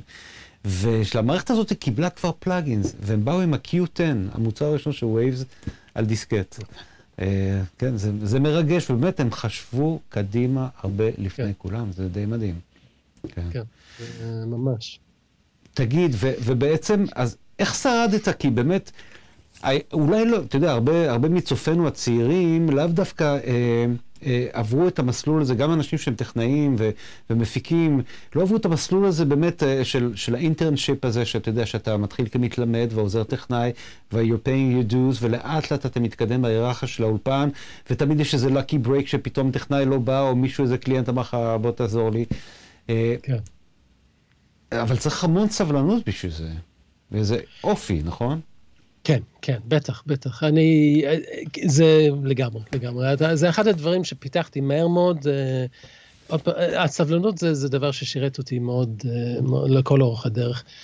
וכשכבר התקדמתי והייתי כבר במקום כאילו של הצלחה וזה, אז אתה כל הזמן צריך להיות סובלני בזה שאתה, מטיסים אותך מפה לשם וזה, אז אתה כל הזמן, כל הזמן הרגשתי שאם ישלמו לי לפי זמן שאני מחכה עד שאני עולה למטוס, במקום הזמן עבודה, אני ארוויח הרבה יותר, כי אתה אין, במקצוע הזה צריך סבלנות, לא יעזור כלום, כי אתה לא, באנגלית, you can't force it, אי אפשר כאילו לדחוף את זה בכוח, זה חייבים ש, שכל דבר ייקח את הזמן שלו, כמו ש... ולתת לו את הזמן לנשום קצת, וקיצור, סבלנות זה דבר שכדאי לרכוש כן. די בהתחלה.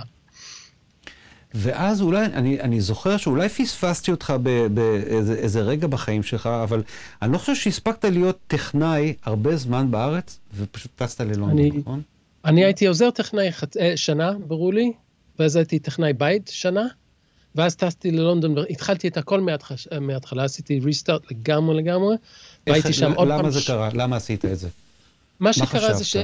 התקדמתי מאוד, אה, מאוד יפה, מאוד הייתי מבסוט מה, מה... ובטח מהקצב, כאילו להיות רק אה, שנה עוזר טכנאי, ואח... ו... ופתאום אחרי שנה ליד... כבר להתחיל להיות טכנאי זה יחסית מהר. נכון. ותוך שנה כבר התחלתי לעבוד על כל מיני הפקות נורא מעניינות, ואז הייתה, היה לי בפנים איזושהי תחושת בטן שכאילו הכל טוב ויפה, אבל, אבל אני עדיין לא עושה, אני לא עובד ברמה שאני חושב שאני רוצה להגיע אליה. ונכון לאז, באמת, לד... לדעתי היה אז פער בסאונד של, של ישראל וכו'. אמ, ואמרתי, אוקיי, אם אני רוצה לדעת איך עושים את זה בחו"ל, אני, יש לי, יש לי דרכון בריטי, יש לי הזדמנות ללמוד שם, בואו בוא ניישם את זה. עכשיו, אה, באותו, באותה תקופה היה מגיע לפה, לארץ, אה, לעשות מיקסים של האומנים היותר יקרים, ג'ון מקסווית. בחור מקסים. המכונה, היה לו כאילו, קראו לו ג'ון. זה, זה כן. כאילו במובן הזה שזה כמו, הוא היה כמו מכשיר, זאת אומרת, מה, אולי, אולי נעשה את המיקס עם ג'ון, כמו איזה, אתה יודע, כמו עם איזה SSL, אתה יודע, משהו. כן, כן. הוא היה כזה, הוא באמת היה כזה, כן. הוא היה נפתח אחרי כמה פיינטים של בירות. לא, לא התכוונתי ליופי שלו, אבל זה היה מין דבר כזה, כאילו פתאום אנשים פה גילו שיש אופציה להביא מישהו מחוץ לארץ, שהוא מביא מביא איתו משהו כן, שאין כאן. אבל באופי שלו כן. זה היה כזה, הוא היה באמת, כזה, הכל בז'וט ישר, כן. הכל לפי חוקים וזה, אבל עם ידע מפ, כאילו מטורף. והיה כל כך הרבה מה ללמוד ממנו, וכמובן ש... אתה עבדת איתו, אני, אני, אני מנחש שאתה בטח עבדת איתו בעל פני האדמה של שלום חנוך, נכון? שזה לא, זה הפרויקט הראשון שהביא אותו למיקסים, לא? אתה, אתה כל הזמן מקדים את זה, אז מה אה, שקרה זה, אני עבדתי איתו פעם ראשונה, אני עבדתי איתו עם, בטנגו. הם, אה, הוא עבד, לא ידעתי שהוא עבד בטנגו. לא כן, ידעתי. הוא הביא אותו okay. אוקיי. לטנגו. עכשיו, כמובן, סיימון הבריטי, ג'ון הבריטי, סיימון, אה, למרות שכבר אז הייתי טכנאי, הוא אתה תהיה עוזר שלו, כי אתה יודע להכין תה טוב ואתה מדבר אנגלית. אמרתי, יאללה, מצוין, בכיף. והיה בינינו ממש חיבור טוב, ו... והיה נורא נורא מעניין, והוא נורא סיכן אותי, ואז הוא, עשה, הוא הגיע לרולי עוד פעם אחת, אני חושב, ואז הוא הגיע לארץ לעשות את um, על פני האדמה של, אה, של שלום, והוא עשה את זה בקולינור. ואני באותה mm, תקופה, נכון, נכון. באותה תקופה אני הייתי צריך להיות במילואים, ואני כל כך, אני ילד טוב, כאילו, אני בא מאנגליה, אמרו לי לעשות ככה, אתה עושה ככה, אמרו, לך למילואים, אתה הולך למילואים. אני, אני דפקתי לפקדות, אני אמרתי, אני לא הולך למילואים, אני הולך לבקר את ג'ון. והלכתי, ביקרתי אותו, ואמרתי, מה נשמע, מה קורה, מה קורה באנגליה? אז הוא אומר, דווקא אנחנו מחפשים עוזר טכנאי באולפן שאני מנהל. אמרתי, אתה יכול להשיג לי רעיון עבודה? אני לא יודע מאיפה היה לי, טוב, זה שפלטתי את זה. אז הוא אומר, לא, זה לא בשבילך, אתה טכנאי וזה. אמרתי, לא אכפת לי. הוא אמר, זה, זה אפילו לא עוזר טכנאי, זה מתלמד, וזה, זה, אמרתי, לא אכפת לי. אם אתה יכול להשיג לי רעיון עבודה, אני מתייצב. אתה יכול להגיע שבוע הבא? אמרתי לו, כן. וזה בדיוק וואו. מה שקרה. וואו. אמ, עכשיו, מה שאני לא ידעתי, שמאחורי הקלעים, הוא אמר למנהל של האולפן, אה, אה, כאילו, תעשו לו רעיון ותעשו לו זה, ותנו לו תחושה שכאילו הוא צריך לעבור מיון וזה, אבל אתם מקבלים אותו. אז אה, אני עברתי איזה חודש עד שאמרו לי, כאילו, אוקיי, התקבלת וזה, הייתי במתח וזה. איזה אולפן זה היה? זה היה יוטופיה. זה היה. מקום מהמם מבחינת מקום ללמוד איך לעבוד בו. כי היה שם חדר um, סקיצות, כאילו סקיצות סלאש um, ג'ינגלים, ששם למדתי לעבוד מהר. היה חדר הקלטה רציני, ששם למדתי לעבוד טוב. היה חדר מיקסים, ששם למדתי לעשות מיקסים, והיה גם חדר עריכה. אז אחרי שהיינו מסיימים מיקס, היינו הולכים לחדר עריכה ואומרים לטכנאי שם, תגיד, מה, מה היית עושה אם היית מקבל מיקס כזה? אז בהתחלה היה אומר, הוא, הוא היה מזיע, הוא אומר, או, אתה צריך לעשות ככה, ככה, ככה. וככה הוא לימד אותנו עד שהגענו... עריכה במובן של, של מאסטרינג, אתה מתכוון. מאסטרינג, כן, זה היה לו, כן, היה להם שם כן. מכונה שחתכה את כן. הוויניל. כן. שהיום המתלמד של הבחור ההוא הוא היום uh, אחד הבכירים ב-Abbey Road, קוראים לו מיילס שואו, הוא עושה את כל המאסטרינג היותר רציניים, החצי מהירות וכל הדברים של הלהקות הרקע. כן, כן. כן. אמ, יפה. אז זה היה והתקדמת שם. כן, אז שם גם הייתי עוזר טכנאי שנה, ואחרי שנה הייתי טכנאי בית. ובשנה הזאת היו שני מפיקים שהיו עובדים שם, הם גם היו אקס אה, יוטופיה, אה, שאחד היה פיט סמית, שהוא הלך ועשה את אה, האלבום סולו הראשון של סטינג, והבחור השני, המפיק השני היה טים פאלמר. והם מאוד אהבו לעבוד איתי, אז הם היו כל הזמן רבים, כאילו מי, מי ייקח אותי להיות עוזר טכנאי שלהם, אז בשביל להדליק אותי שאני אבחר בהם, אז הם אומרים לי, בוא, בוא, בוא ניתן לך להקליט את השירה פה, בוא תעשה הקמה של זה.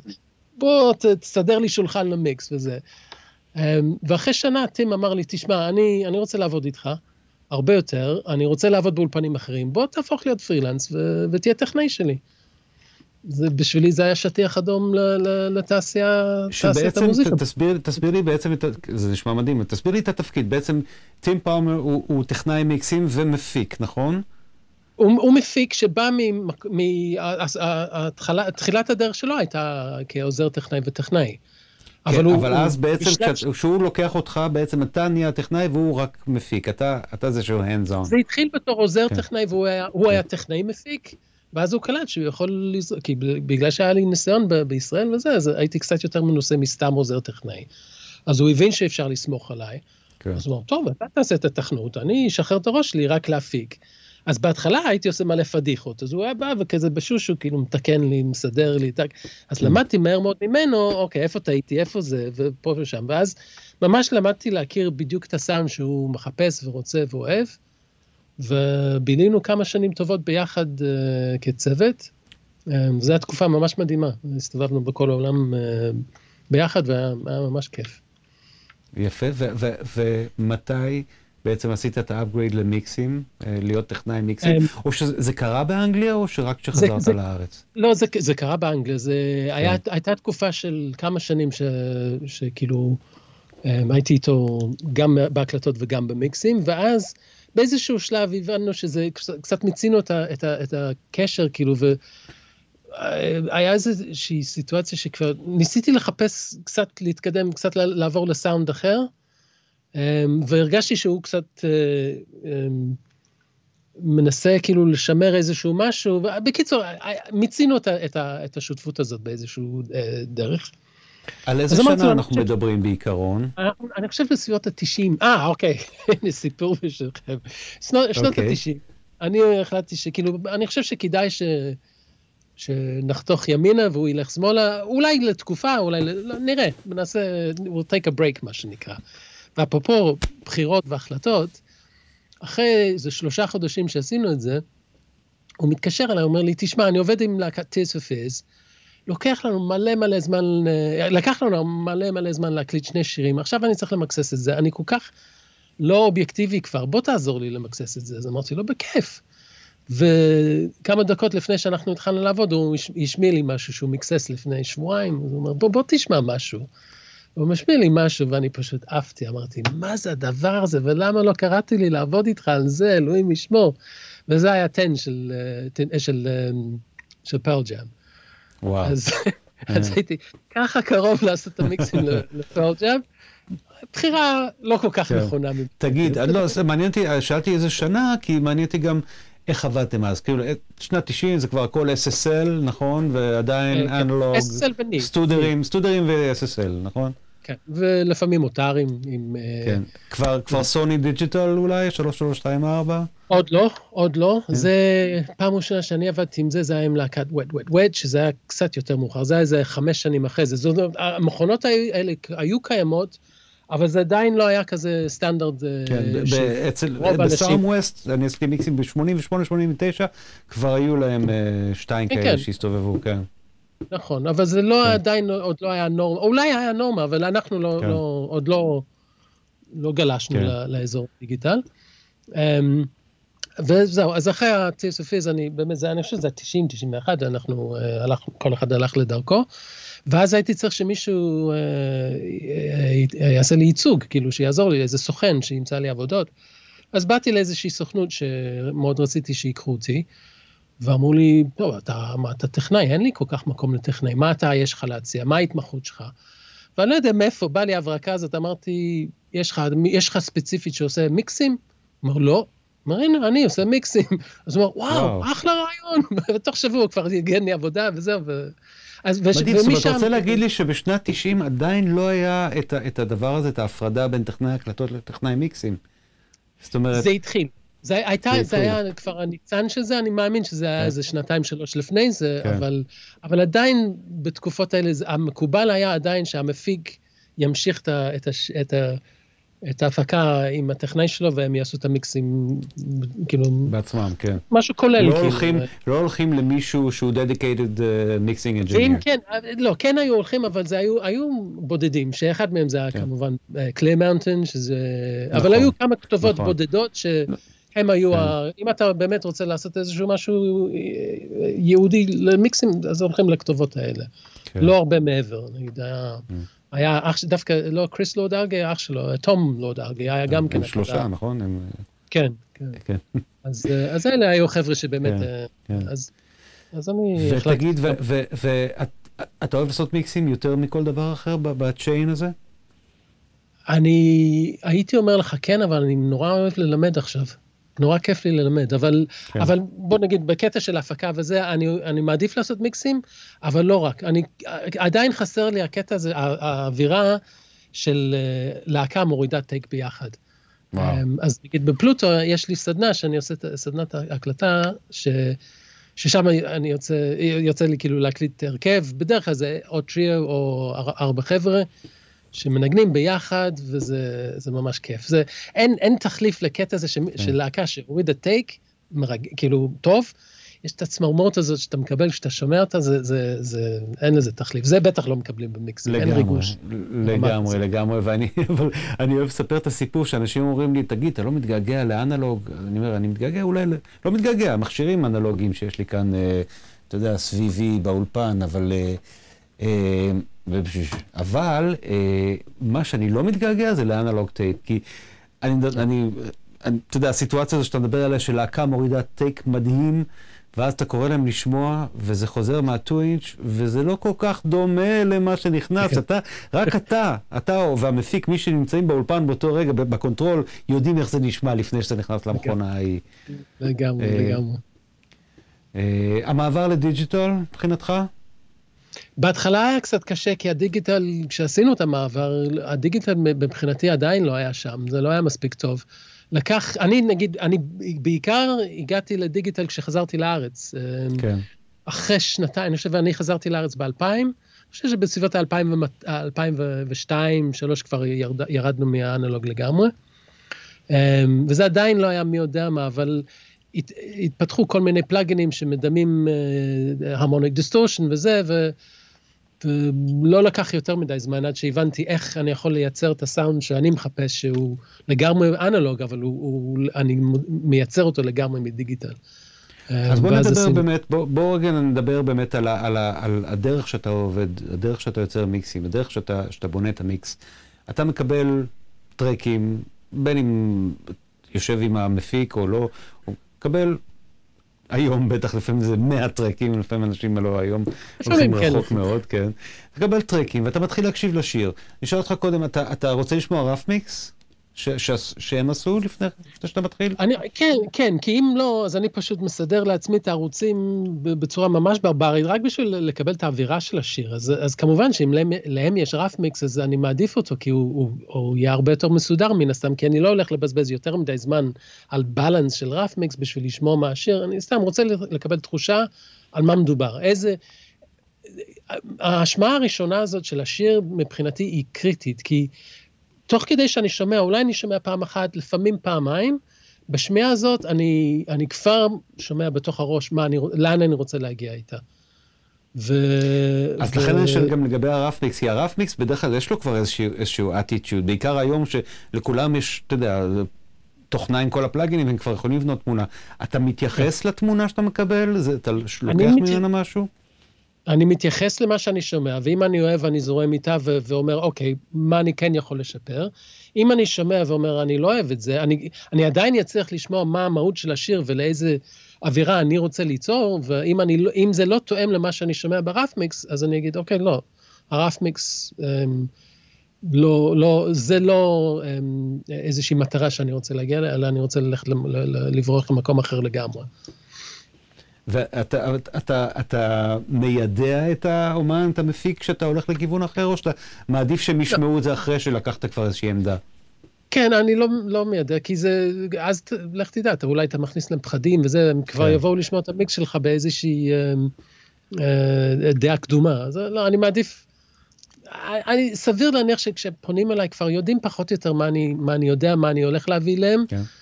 ואז לפעמים זה כאילו, וואו, אנחנו אוהבים. ולפעמים זה וואו, מה עשית, כאילו, אבל זה לעיתים מאוד מאוד רחוקות, כאילו, לא, אתה לא הבנת אותנו, שזה קורה, זה קורה, אבל כן, ממש לעיתים כן. מאוד רחוקות, אז... אה, תגיד, אז נגיד בנית, פתחת את הערוצים ובנית איזה balance בסיסי, אה, רק בשביל ללמוד את השיר, להכיר אותו, להבין, מה הדבר הבא שאתה עושה? אה, דבר הבא, מייבא, יש לי איזשהו template, איזשהו תבנית, שיש לי בו... אמ, איזשהו, אמ, זה, זה מין סדר כזה של, של אפקטים ו, ו, ומכל האופציות ש, שאני חושב שאולי נשתמש במיקס, כי מה שקורה בשעה, שעתיים הראשונות ש, ש, של המיקס, אני, אני עובד הכי אינטואיטיבי, אינטואיטיבי, אז אני, אני שומע מגיב, שומע מגיב ושומע, ואם אני צריך לעצור ולהתחיל לפתוח ערוץ ולפתוח insert ולשלוח send ו-return, זה עוצר לי את כל הזרימה, אז אני רוצה שהכל יהיה נגיש בשנייה, בשנייה אני יכול לשלוף טאק, אוקיי, reverb, delay, קומפרסור, ואז תוך שעה, שעתיים אני משתדל לבנות את התמונה הראשונית, כאילו העיקרית. אמ, אז זה יתחיל בלייבא את ה-template שיהיה לי מוכן, לנתב את הערוצים, ואז לסגור את הכל ולהתחיל לבנות את זה, בדרך כלל אם זה, אם זה הרכב מלא, אז להתחיל עם התופים, אחרי זה בס, גיטרות. כן. אני זוכר פעם אחת, אה, פעם אחת אה, אז עבדנו יחד, למרות שלא נפגשנו. באלבום השני של הראל סקעת, לפני איזה עשר שנים, אתה עשית כמה מהמיקסים, נכון? אה, נכון. הפקה שלי. ואני זוכר ש, ש, שראיתי את, את, את הסשנים שראיתי ראיתי איך אתה עובד. וזה היה נורא מעניין, כי אתה, אתה בנית בעצם גרופים, חילקת, אתה תספר בעצמך, וכאילו חילקת את ה, okay. אוקיי. את, לכמה sections, נכון? את התופים, okay. את, את ה harmonics, את, את, את השירה ואת זה, וכל group כזה יש עליו כבר חתיכת חצי מאסטרינג. נכון, אולי אני מגזים. נכון, כי מה, מה כן. שהיה קורה זה שבהתחלה הייתי עושה מיקס, וה client היה אומר, וואו, אחלה מיקס, איזה יופי, בוא נשלח למאסטרינג, ובגלל מלחמת הווליום, אז uh, באיזשהו שלב טכנאי המאסטרינג המסכנים היו צריכים ללחוץ את הדברים כל כך ולהרים את הכל, שזה היה מעוות לנו את המיקס, והיינו מקבלים אה, את זה בחזרה כאילו מהמאסטרינג, ואומרים וואו, זה בכלל לא דומה למה ששלחנו, ה snare מעוך, השירה לא בפנים.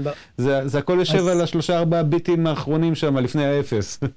כן, אז. אז, אה, אבל, אבל מה שהכי הפריע לי זה שזה משנה את ה balance, משנה את הסאונד.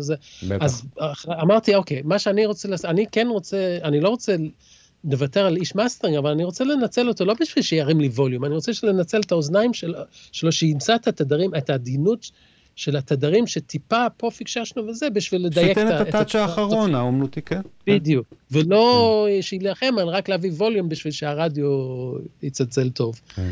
אז, והדרך שמצאתי לעשות את זה, בהתחלה זה היה כאילו לשים את הקומפרסורים וה limiting על ה master. על, על הערוץ master bus. כן. אבל באיזשהו שלב, הדרישה לווליום יותר חזק הגיעה, ואז הצוואר בקבוק חנק, חנק את המיקסים שלי, אז אמרתי, רגע, בוא, בוא נמצא איזושהי דרך אחרת. אז אמרתי, אוקיי, אולי אם אני אעשה את המניפולציה של, ה, של, ה, של הסוג של mini mastering על הדרך, אולי אני אוכל להשיג קצת יותר ווליום, מבלי למעוך את כל הדינמיקה של השיר. אז אמרתי, אוקיי, בואו נחלק את זה לקבוצות. נעשה את זה לפי uh, קצב, uh, בסים, uh, מלודיה ושירות. ואז כשעשיתי את זה, הרגשתי שאני יכול לקמפרס את זה הרבה פחות ועדיין להגיע לאותם ווליומים שחיפשנו. המזל שלנו שהיום אנחנו כבר נמצאים במקום שאמרו לנו עד כאן, כן. שמו זה... לנו מגבלות ואנחנו כבר לא יכולים לעבור. זו מתנה מדהימה באמת, שאנחנו יכולים ממש, לחזור. ממש. אה, שוב, יש משהו לפעמים כשאתה שם קומפרסור ו limiter אה, על, על, על, על, על ה master שלך, זה עושה טוב, אתה רוצה את זה בשביל כוח, אתה רוצה את זה בשביל נוכחות, אה, לא רק בשביל לנצח במלחמת הווליום, במידה כן, מסוימת. נכון, כן? נכון. והיום אנחנו יכולים באמת להשתמש בכלים האלה לעצב את הסאונד, ולא כן. בשביל להשיג ווליום. אז היום אנחנו כבר יכולים להיות הרבה יותר אה, נאמנים למה שהשיר דורש מבחינת המיקס, כי אנחנו כבר באמת יכולים להתמקד יותר בסאונד ופחות בדברים התפלים, שזה סתם ווליום. אתה בעצם, מאז שחזרת לארץ, זאת אומרת שחזרת לפני בערך 18 שנה, אה, משהו כזה. זאת אומרת, כן. ואתה בעצם כל התקופה הזאת, אתה עושה מיקסים ל, ל, להרבה מה, מהמיינסטרים הישראלי. 18 שנה האלה, הרבה דברים השתנו, אומנים חדשים, סגנונות חדשים, סאונד אחר. איך אתה, how do you adapt לשינויים האלה? אני לא, לא מתייחס לזה ברמה כזה, how do I adapt, אלא אני שומע שיר ואני רוצה להביא את, ה, את הסאונד שהכי יתאים, או שהכי ישרת את השיר.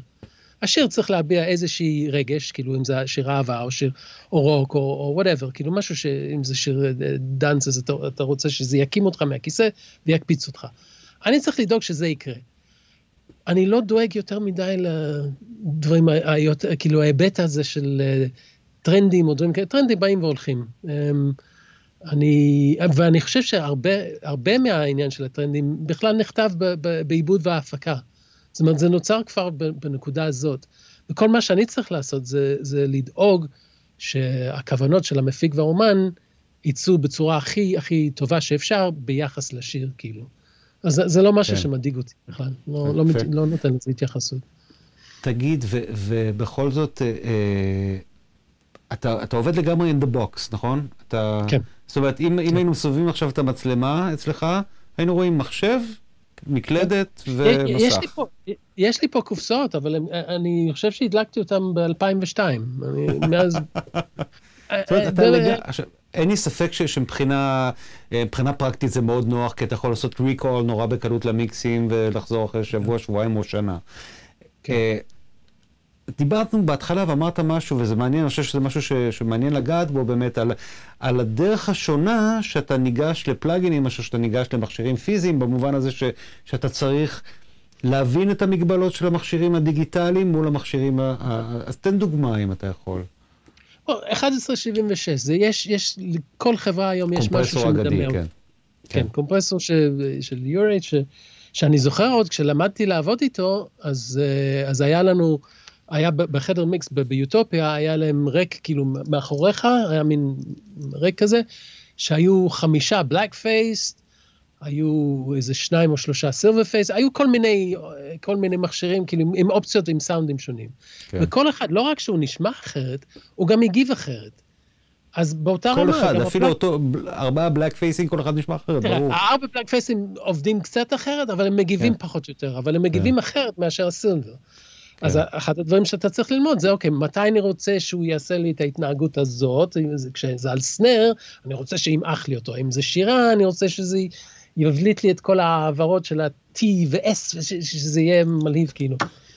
ו, ובאותה מידה אתה צריך ללמוד איך פלאגין, איך, איך, איך הפלאגין אה, עושה את, את אותה עבודה, אה, את, את אותה התנהגות. כן. ו, והרבה פעמים אני גם פותח סתם פלאגין, כי אני, אני יודע שהוא עושה איזשהו צבע, אבל הוא בכלל לא עובד, כמו שפעם היינו משתמשים. בקומפרסור שנקרא פאצ'ארד, שזה היה קופסה ענקית כמו בגודל של תנור, הוא היה מחמם את החדר כמו תנור, כי היו בו, כן. אם זה היה זוג, אם זה היה אה, סטריאופוני, היה לו 32 מנורות בפנים. כן, 670, זה כן, כן. כן, ה-670 היה לו זה, והוא היה, היה צובע את, את הסאונד, אז, אז אני תמיד הייתי שם את זה על המיקס פס, אבל הוא לא היה עובד, זאת אומרת, לא הייתי מפעיל אותו בשביל שיקמפרס. לא היה מקמפרס, כן. רק, רק בשביל הצבע. אז, אז הרבה כן. פעמים אני פותח סתם איזה CLA 3 של, של Waves, כי אני אוהב את הצבע שהוא, שהוא זה, אז צריך המון המון ללמוד את ה, איזה צבע אתה מקבל מפלאגין כזה או אחר, ואיך הוא גם יגיב לך. כל, כן. וזה כמו כל דבר, אתה יודע, זה, צריך ללמוד את זה, ו, ואז לדעת מתי לבחור בו. יש משהו שאתה מתגעגע אליו בעבודה הקלאסית של קונסולה ומכשירים חיצוניים? אני התחלתי את המקצוע הזה כאחד שאוהב לסובב כפתורים ולשחק עם כפתורים וזה, אבל באיזשהו שלב זה כאילו זה עבר לי. אם מישהו מבקש ממני היום לעשות מיקס אנלוגי, אני אעשה את זה בכיף, אבל, אבל אני, אני... עשית בשנים האחרונות? יצא לך? Um, אני לא, זה לפני כמה שנים, אני חושב שזה פעם, כן. פעם אחרונה. זה היה באלבום, אני לא זוכר אפילו מתי זה היה, זה היה אלבום של קרן פלס, שעשיתי אצל אה, פילוני. אה, אני חושב שזה היה לפני איזה ארבע, חמש שנים, משהו כזה.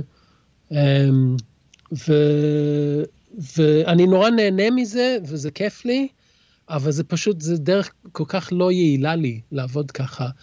אמ, במיוחד בגלל מה שאמרת מקודם, אם אתה רוצה לעשות ריקול ולשחזר את המיקס, אז אה, אתה יודע, אני יכול לעשות את זה בדקה כשאני מעלה את המחשב, ובקונסולה זה, זה לוקח המון המון שעות. וזה אף פעם לא חוזר להיות אותו דבר. לא בדיוק. אה, אני, רמת הדיוק של זה, זה, זה תלוי ברמת הדיוק של העוזר שרשם את כל כן, ה outboard. כי כן. הקונסולה כן הייתה חוזרת, אבל כל, כן. כל מה שקשור מבחוץ, כן. אה, שכעוזר טכנאי... אני רוצה להגיד לך למה, למה, איפה אני אה, מוצא את עצמי חוזר יותר ויותר, ל...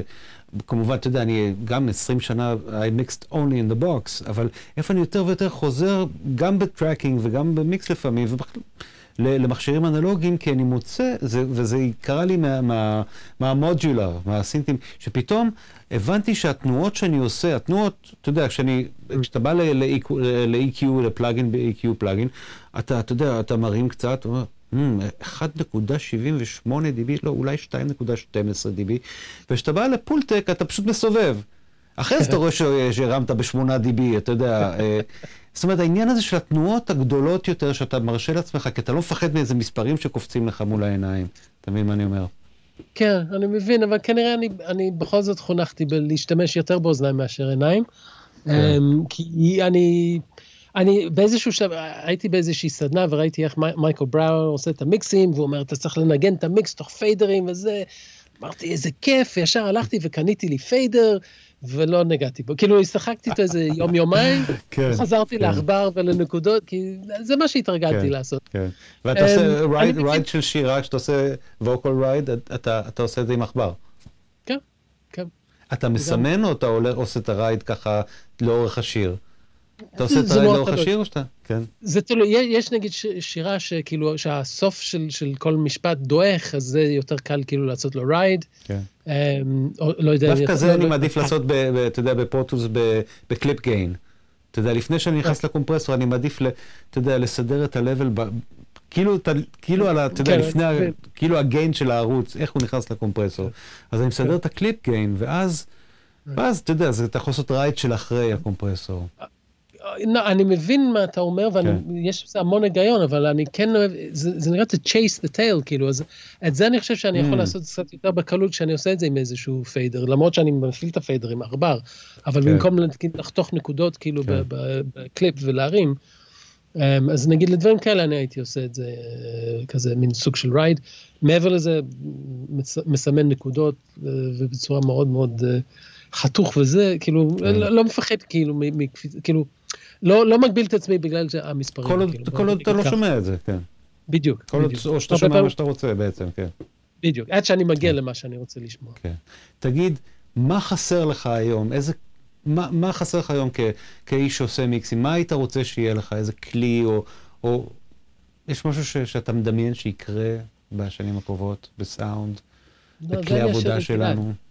זה אני אשאיר לגלעד, אני אשאיר לגלעד להמציא את ה... אבל לא, גלעד מחכה לנו שניתן לו עצות, אתה יודע. זהו, כן. ואני עובד הרבה עם Waves, ושואלים כן. ומתייעצים, אז... אה, בטח. אמ, זו שאלה קשה, אני לא יודע מה... יש לי... אני מסתפק במועט, כי אתה יודע, באתי מאנלוג וכמה, כמה דברים כפתורים, היום יש לנו עולם שלם ש... ש כל מה שחשבנו לעשות אז, והיה לוקח לנו איזה 4-5 שעות, אנחנו יכולים לעשות ב-10 דקות עכשיו. זה... צריך, אתה יודע, צריך... אני, אני, יש לי סיפור נהדר בשבילך, שקשור לרולי, תקופת רולי, לא יודע, יכול להיות שאפילו היית שם באותו יום. אני, אה, אלונה, אשתי, ואני, אנחנו כבר המון שנים ביחד, ו- והתחלנו לצאת בערך בתקופה ש... קצת יותר מאוחר, זה היה ב-85. ואני זוכר שעשיתי איזה פרויקט אה, ברולי, עבדתי עם יואב, ובאתי בבוקר לאולפן ברולי, אה, אמרתי שלום לאלונה, בדיוק התחלנו להיות ביחד, ו... ואז 48 שעות אחר כך חזרתי. כמובן שהיא היא לא, היא לא, היא לא הבינה, זאת אומרת, היא הייתה בטוחה שהייתי אצל מישהי אחרת. מה זאת אומרת? הייתי, הייתי יומיים באולפן. מה זאת אומרת היית יומיים באולפן? מאיזה מין דבר כזה? איזה מין עבודה הזאת?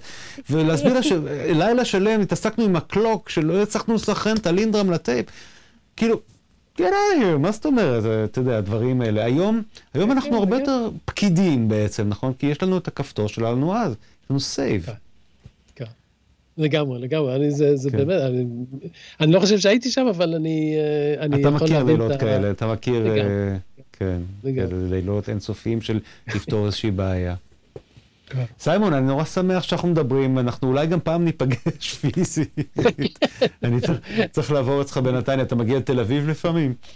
אני מגיע, אני מגיע, כן. בטח. ואני אשמח שניפגש עם שתי קפה, ובאמת, אה, אני, נורא מעניין לדבר איתך על המקצוע, ואני רואה מהתגובות, אתה יודע מה, בוא רגע, לפני, ש, לפני, שאתה, לפני שאתה הולך, ככה שתהנה קצת, הנה, אה, יניב אומר, אה, תודה, לומד המון, ליאור. אומר, איזה כיף של שיחה, איזה כיף של שיעור, רוני, היי רוני, אומר, מרתק, תודה. אה, כן, אנשים מגיבים יפה, וזה כיף שאנחנו יכולים להעניק הלאה. לדורות הבאים ולדורות הנוכחים. כן. אז תודה רבה, סיימון. להתראות. בכיף, באהבה, באהבה. להתראות וערב טוב. ביי ביי. חברות וחברים, זה היה סיימון ויינשטוק, אה, כן, ואני... אה, אה, סיימון, באמת, מבכירי טכנאי המיקסים, ואיש נהדר ומקסים, וכיף נורא לעבוד איתו. ו... ועכשיו אני אתן את האות, את האות הקצר, ואנחנו נעבור לדבר הבא.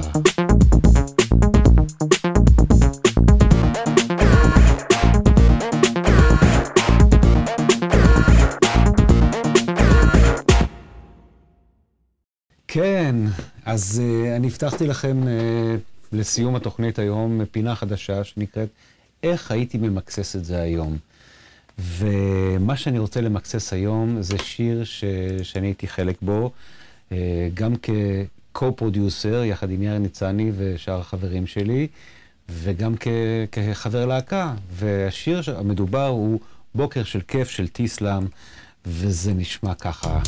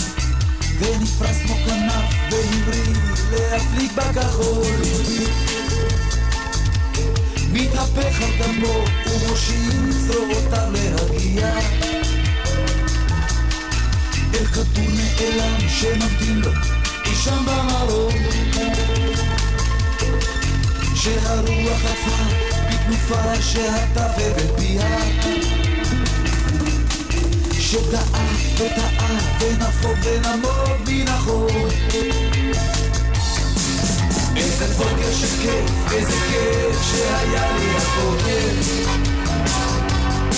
איזה כיף על הבוקר, אך איזה בוקר זה כיף איזה כיף הוא אמר, איזה כיף שהיה לי הבוקר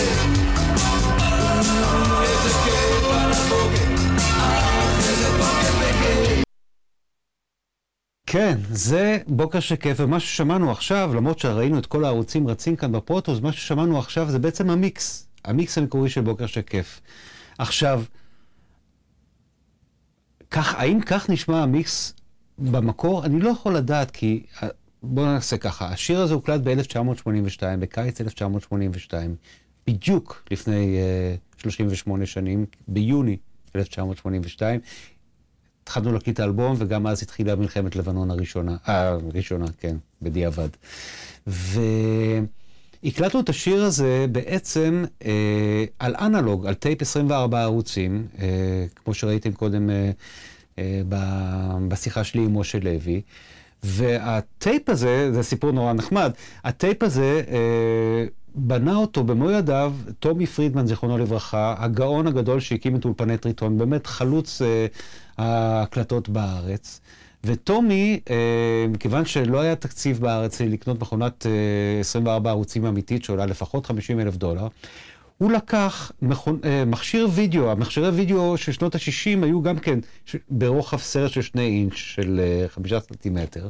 הוא לקח מכונה כזאת, פירק אותה, ובנה סביבה מכונה של 24 ערוצים. והמכונה הזאת, כמה שהייתה מקסימה, היא לא הייתה מושלמת, ו- וכמה שבטייפים יש, ראינו קודם אצל אה, דוד, פר, אצל, אצל דוד פרץ, יש wow and flutter, שה, שהמהירות כל הזמן זזה קצת בעדינות, וזה חלק מהקסם האנלוגי, פה היא ממש זזה. והשיר הזה, שהיה האחרון על הסרט, סרטי הקלטה אז היו 16 דקות במהירות 30, השיר הזה שהיה האחרון על הסרט, בעצם לאט לאט התחיל למהר. כי אולי המהירות ירדה, ו... ואם שומעים את השיר הזה בהתחלה, הוא ב... נשמע לכם בהתחלה, שלו, הנה.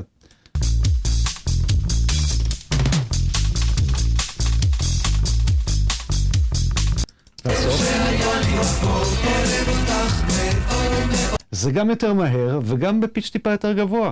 עכשיו, כשאני בא לפתוח את הערוצים, והעברנו בזמנו את כל הערוצים שזה מה-2 אינץ' לדיגיטל, לפרוטולס, כשאני בא לפתוח את הערוצים, אז זה מהירות אחרת לגמרי, בואו תשימו לב. עכשיו אנחנו שומעים את ה... אני אשמיע את, ה... את המיקס, ועברתי לערוצים עצמם. יותר לאט קצת. יותר מהר ובפיץ' אחר. וואו, קשה לדעת מה נכון. לעולם לא נדע מה הייתה המהירות הנכונה של השיר הזה. אולי אם נקשיב לטונים, כי מה שהיינו עושים בתחילת... בתחילת סשנים או בתחילת סדרת הקלטות של אלבום, היינו מקליטים טונים, 1 קילו הרץ וגם 100 הרץ וגם 10 קילו הרץ, גם בשביל לכוון את, ה, את, ה, את הטייפ, את, ה, את התחום תדרים שלו, אבל גם בשביל לדעת מה הטון שלנו, מה, מה המהירות הנכונה. יואב גרה היה טכנאי באלבום הזה, טכנאי הקלטות ומיקסים. ואני שואל את עצמי, איך הייתי מקליט את זה, איך הייתי מבשל את זה היום, איך הייתי מקסס את זה היום. בואו נתחיל. בואו נסגור הכל.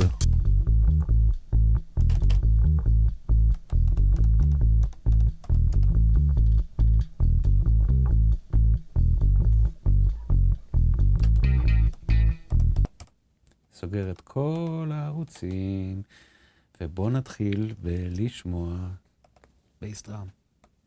רים, שיש עליו גם קצת hi-hat. אני יכול להגיד לכם שבאלבום הזה, אה, אה, הכל מאוד... אה, אני יכול להגיד לכם שבאלבום הזה, התופים, אני עשיתי איזה ambush קטן ללהקה שלי, ערב לפני ערב ההקלטות של האלבום הזה, פניתי לידידי מנחם מולה, שהיום בכיר ב Waves, והשאלתי ממנו סט תופים אה, אלקטרוני, Simmons SDS 5, והפתעתי את סמי בזה. אז אם אתם שומעים, בשיר הזה יש גם קצת hybrid. יש גם שילובים של hi-hat live, הוא מנגן על hi-hat live, הוא מנגן על snare שגם מחובר ל Simmons, אבל ה bass drum למשל, ה bass drum הוא לגמרי אלקטרוני. אז בואו נתחיל באמת בלעשות balance. הכל פלט עכשיו, שום EQ, שום דבר. אה, אני חושב שאולי קומפרסור קצת עובד. הקומפרסור דיברנו עליו קודם, סיימון ואני, החיקוי של ה-1176. בואו נגזים עם זה קצת.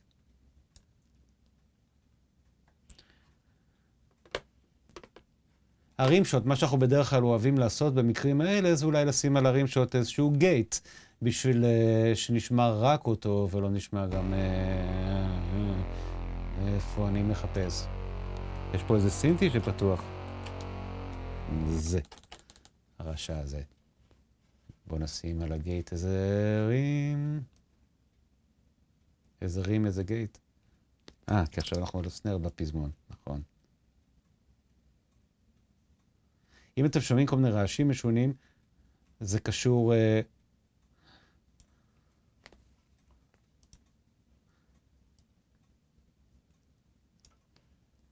זה קשור ל...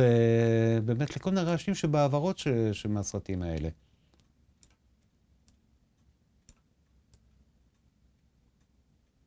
הנה אני מנטרל את ההייט. אני אקמפרס טיפה את הגייט, את, ה... את הרעים, סליחה. אתן לו קצת כוח.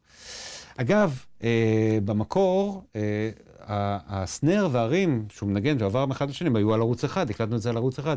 לצורך המיקס אני מפצל ביניהם, זה יותר נוח פשוט.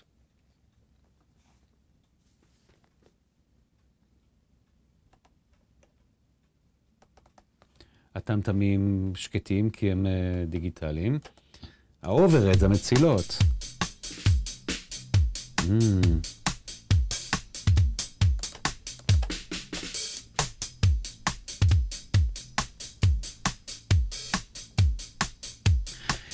לי שהאוברד זה הפוכים בפאזה לסנר?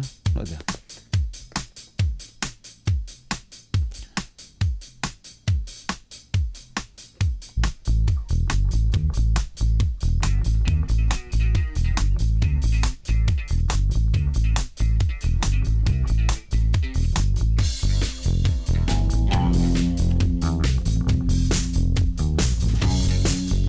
זה ה snare.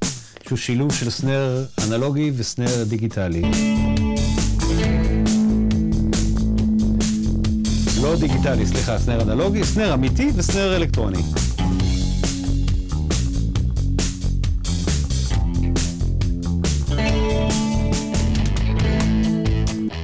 זה הגיטרה שלי עם ה distortion שהולכת יחד עם הבאס.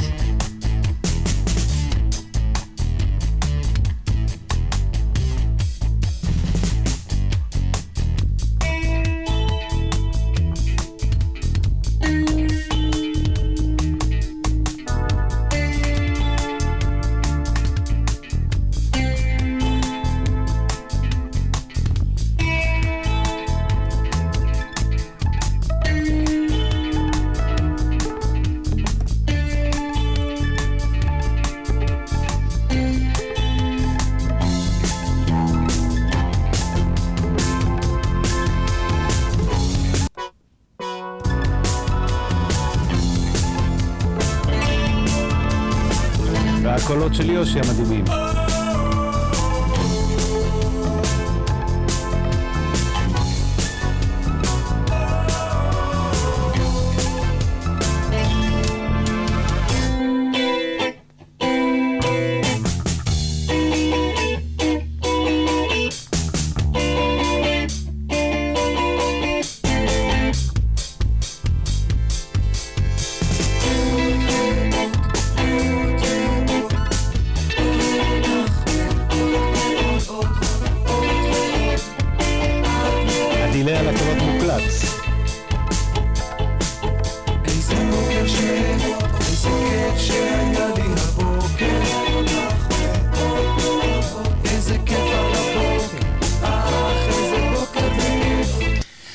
השיר בעצם, ו... ואתם שואלים אותי אה, מה אני רוצה לעשות לשיר הזה. אה, בינתיים מה שאנחנו שומעים אותו, אנחנו שומעים אותו די flat, בלי EQ, בלי, בלי אפקטים, ה delay, האפקט, ה delay היחיד שיש כאן הוא מוקלט על אחד הערוצים. אה, מה הייתי עושה היום אחרת? קודם כל, מה שמעניין לשמוע זה שכמה, סתם פתחתי balance ועשיתי איזה balance בסיסי, כמה זה דומה למיקס הסופי. 80 אחוז אולי, כי אפילו יותר. כי אנחנו הקלטנו אז, נורא התחייבנו לסאונד, נורא התחייבנו כבר, כי לא היו לנו הרבה מכשירים במיקס, אז התחייבנו כבר לסאונד יחסית מתקדם בזמן ההקלטה. אה, כן, אנשים אומרים, אה, סמי אבוזרדל צריך להדליק משואה, כן, ו take תופים על סף הלא אנושי, אין פה עריכות, הכל טבעי עם ה bass drum, snare, hi-hat, הכל טבעי. זה מעניין, סמי הרבה פעמים, עד היום הוא לא תמיד יודע איפה הוואן, וזה חלק מהיופי בזה, זאת אומרת, והוא מתהפך, כמו המילים של השיר, מתהפך על גבו, והוא הולך קדימה ואחורה. בכלל, התפקיד בס טופים בשיר הזה הוא באמת גאוני, מה שצוף אה, וסמי עושים כאן יחד.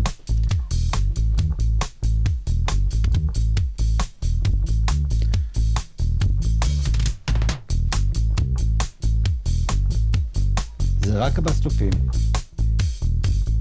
אתם שומעים מה overhead, מהמצילות, אתם שומעים leakage וגם crosstalk בין הערוצים. בסרט אנלוגי יש טיפה דליפה בין ערוץ לערוץ, מה שאין ב digital בכלל. שואלים אותי מה הייתי עושה, הייתי טיפה נותן לזה יותר כוח. אם הייתי עושה, אם הייתי עושה לזה מיקס אומר יוקי פלץ, אה, נכון, אה, יוקי אומר שבגרסת הדיסק זה מוקסס מחדש. נכון, אני בשנת 97, שהוצאנו את הדיסק של טיסלאם 2, מקססתי מחדש כמה מהשירים, אבל באופן מאוד נאמן למקור, עד כמה שאפשר. מה שאנחנו הולכים לעשות היום, זה בעצם לנסות לראות לאן אפשר לקחת את זה, לאן לקחת את זה קצת יותר קדימה, אולי טיפה יותר עכשווי אם יש דבר כזה, כי זה מוגן פעם. עלה עם בס המיתולוגיה הזה? צוף. לגמרי צוף.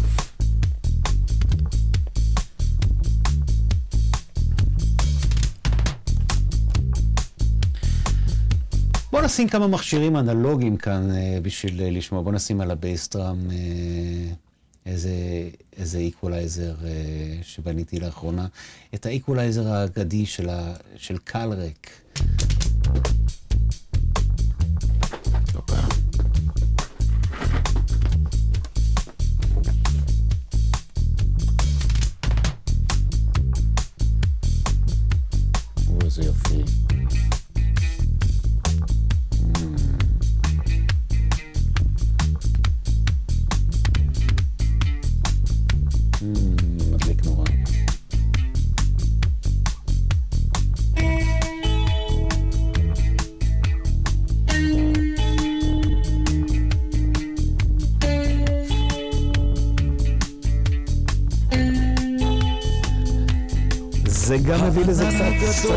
סטואצ'ואשן. לרוח. נשמע רק כתובים.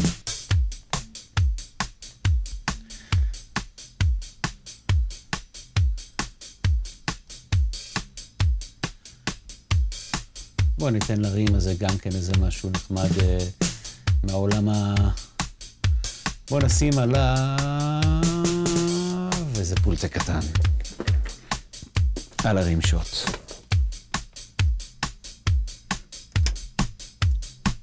נביא לו קצת נמוכים, בלי להתבייש.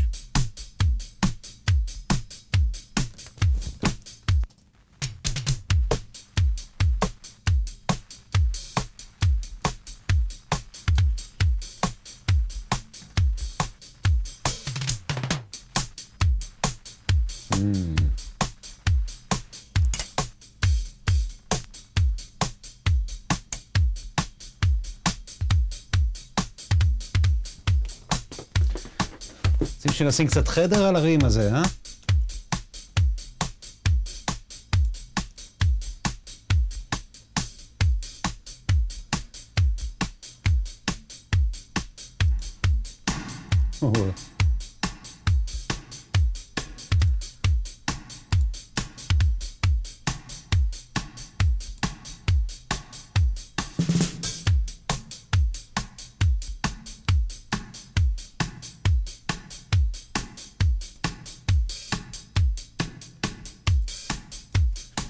גדול מדי החדר הזה, אה? הוא לא צריך את כל זה.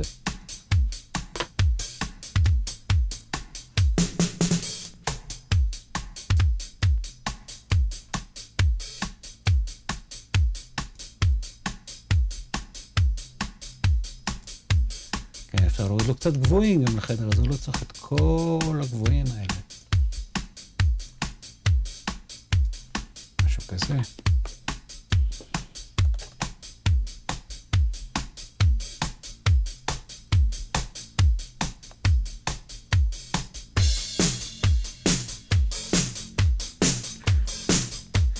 נתרכז עכשיו בפזמון באמת, ובסנר שנכנס בפזמון, ונעשה ממנו קצת אה, שמחה.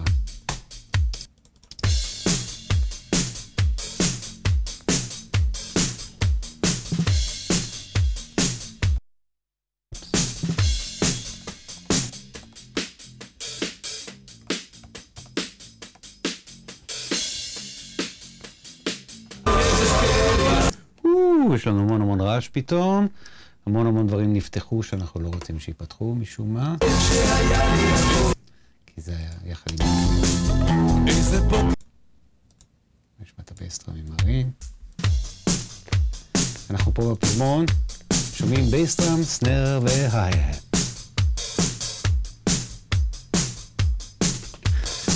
בואו ניקח גם את הסנר לאיקולייזר קל ריק כזה שבניתי לאחרונה, כל כך אוהב אותם, הם כל כך מוזיקליים ומקסימים ונהדרים.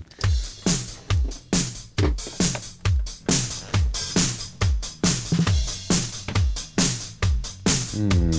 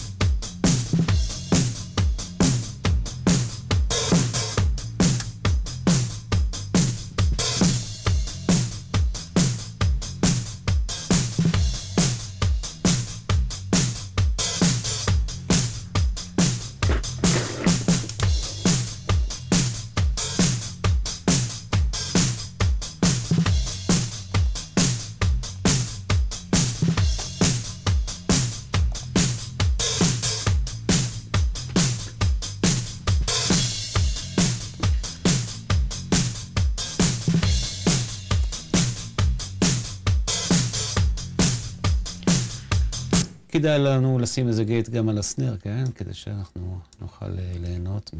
ושלא יהיה, לא יהיה לנו כל כך הרבה הייט.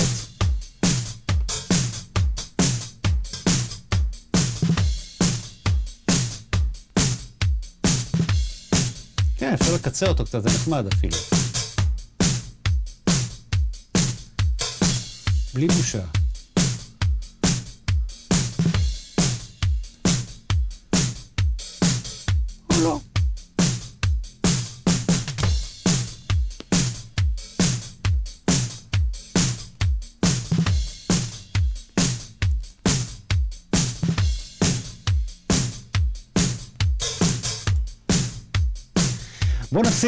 על הדראם, על, הס... על התופים, על המאסטר של התופים, בוא נשים איזה קומפרסור קטן כזה סטריאופוני חיצוני.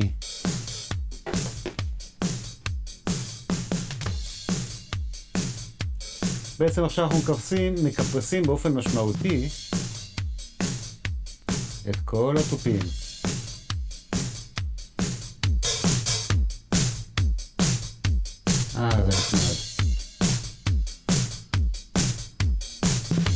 השיר מההתחלה.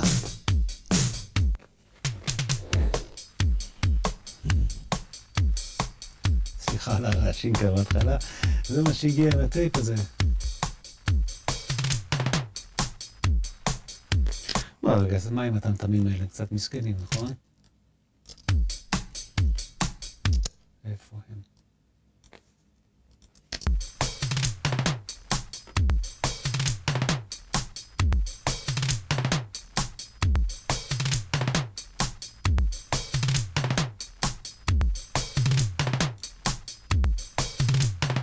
אני לא נכנס יותר מדי עמוק לדברים עכשיו, כן? אנחנו רק רוצים קצת שהכל יישמע לנו יותר...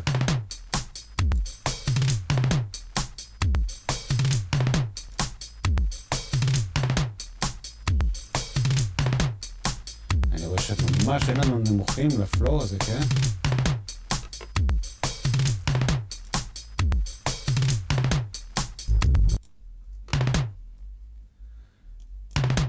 לא קיימים בכלל הנמוכים אצלו. Mm, ככה, אולי כאן. כן, ואז אפשר לחתוך. ואז אפשר לחתוך כאן. יותר מדי. יותר גבוה קצת. נשמע את שני הפרטמים. Mm, צריך לחתוך פה הרבה מהמיד ריינג' הזה בשביל שהם יהיו דומים. או שננסה את השני, יותר דומה לזה ככה.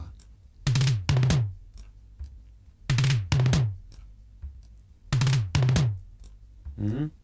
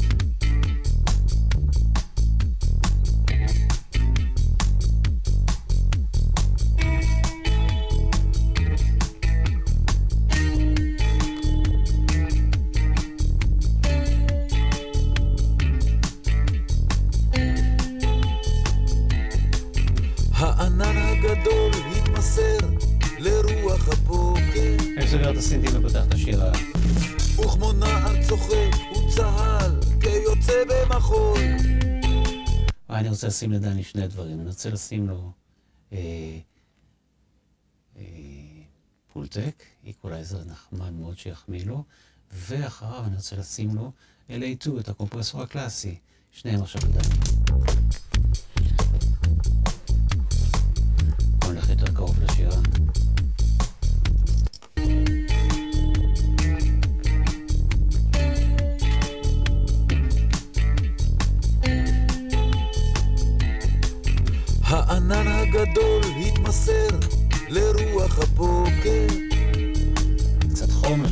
וכמו נער צוחק הוא צהל כיוצא במחול.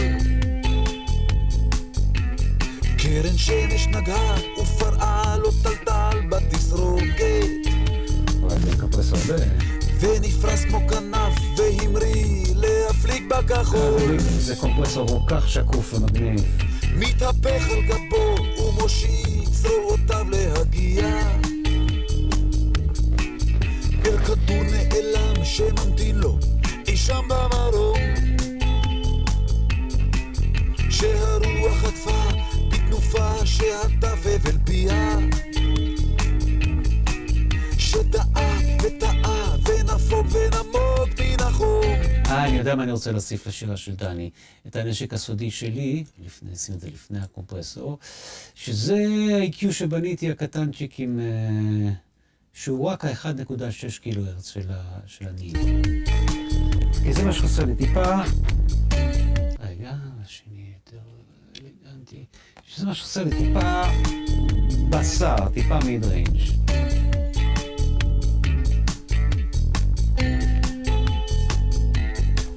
הענן הגדול התמסר לרוח הבוקר,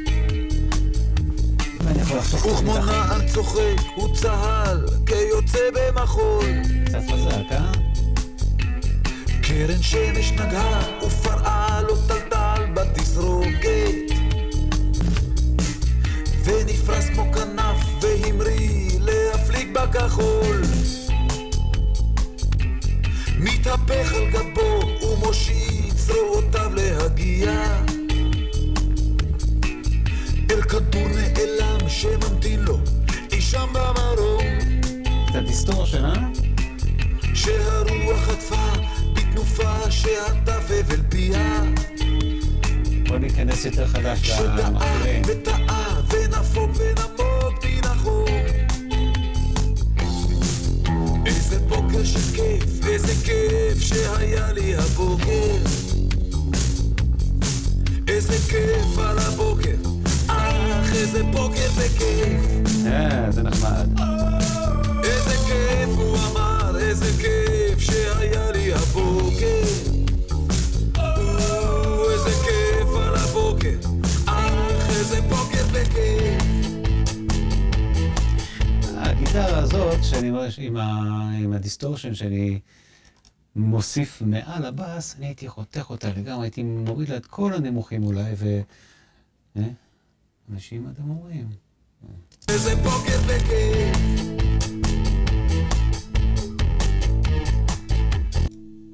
היא? מה שהייתי עושה זה, זה מוריד לה את כל החלק הנמוך שלה. אבל בשביל זה אני חייב לשמוע אותה יחד עם הבאס, אסור לעשות את זה בלי לשמוע יחד עם זה את הבאס. בשביל להתאים אותם אחת לשנייה.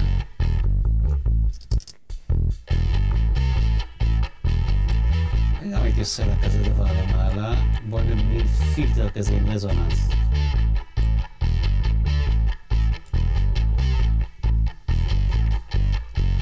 כאילו ליצור משהו שהוא ממש כאילו אוקטבה מעל הבאס, כאילו הבאס ב distortion מעליו. נשמע את זה ביחד עם הכל.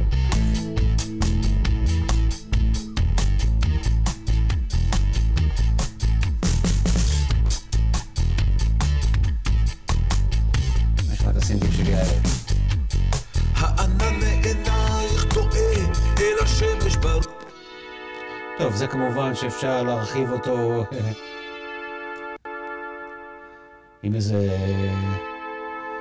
יודעים, דווקא אני אקח משהו שהוא... אה, שהוא אה, מ... אה, מהתקופה ההיא, שהוא מחקה... Little MicroShift, שהוא מחקה את הכלים של Eventide מאז. כן, זה יפה. איזה ערב של כיף, איזה, בוקר וכיף. אחורה קצת. איזה בוקר של כיף, איזה כיף שהיה לי הבוקר. נשמע את זה. הענן הגדול התמסר לרוח הבוקר. וכמו נער צוחק הוא צהל כיוצא במחול. קרן שמש נגעה ופרעה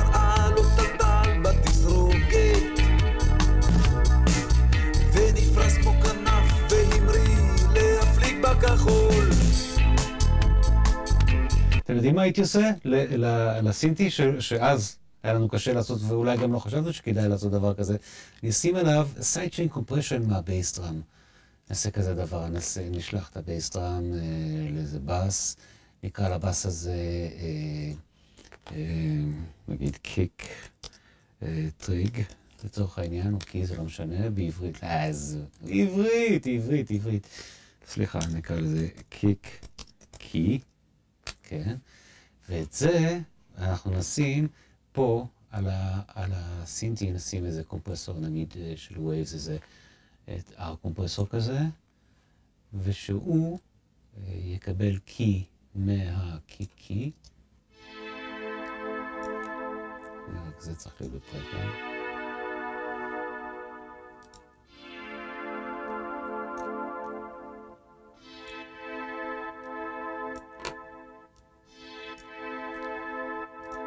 נשמע את זה עם- הענן הגדול התמסר רק עם התופים.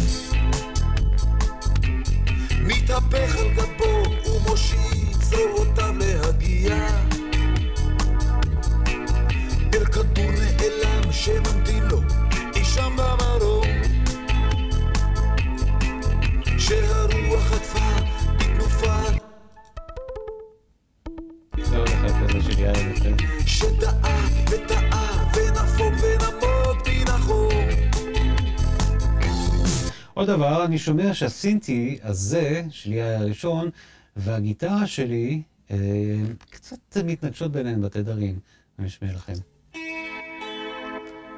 תפקידים דומים מדי אולי.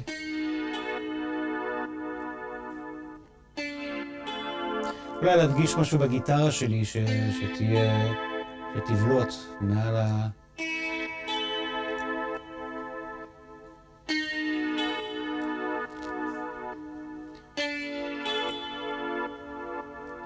אם אני אוריד את הגבוהים שעשיתי?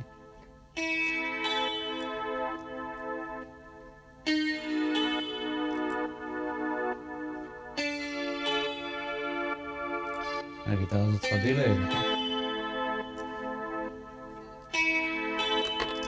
נכון?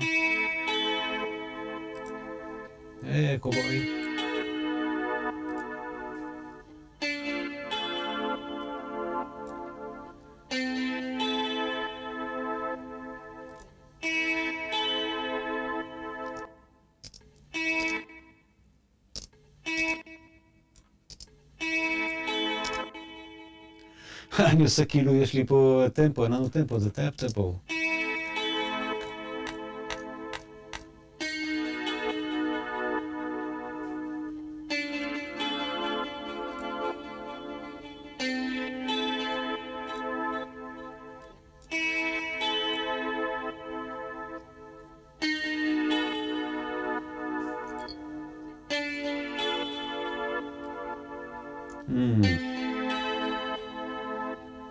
זה טייפ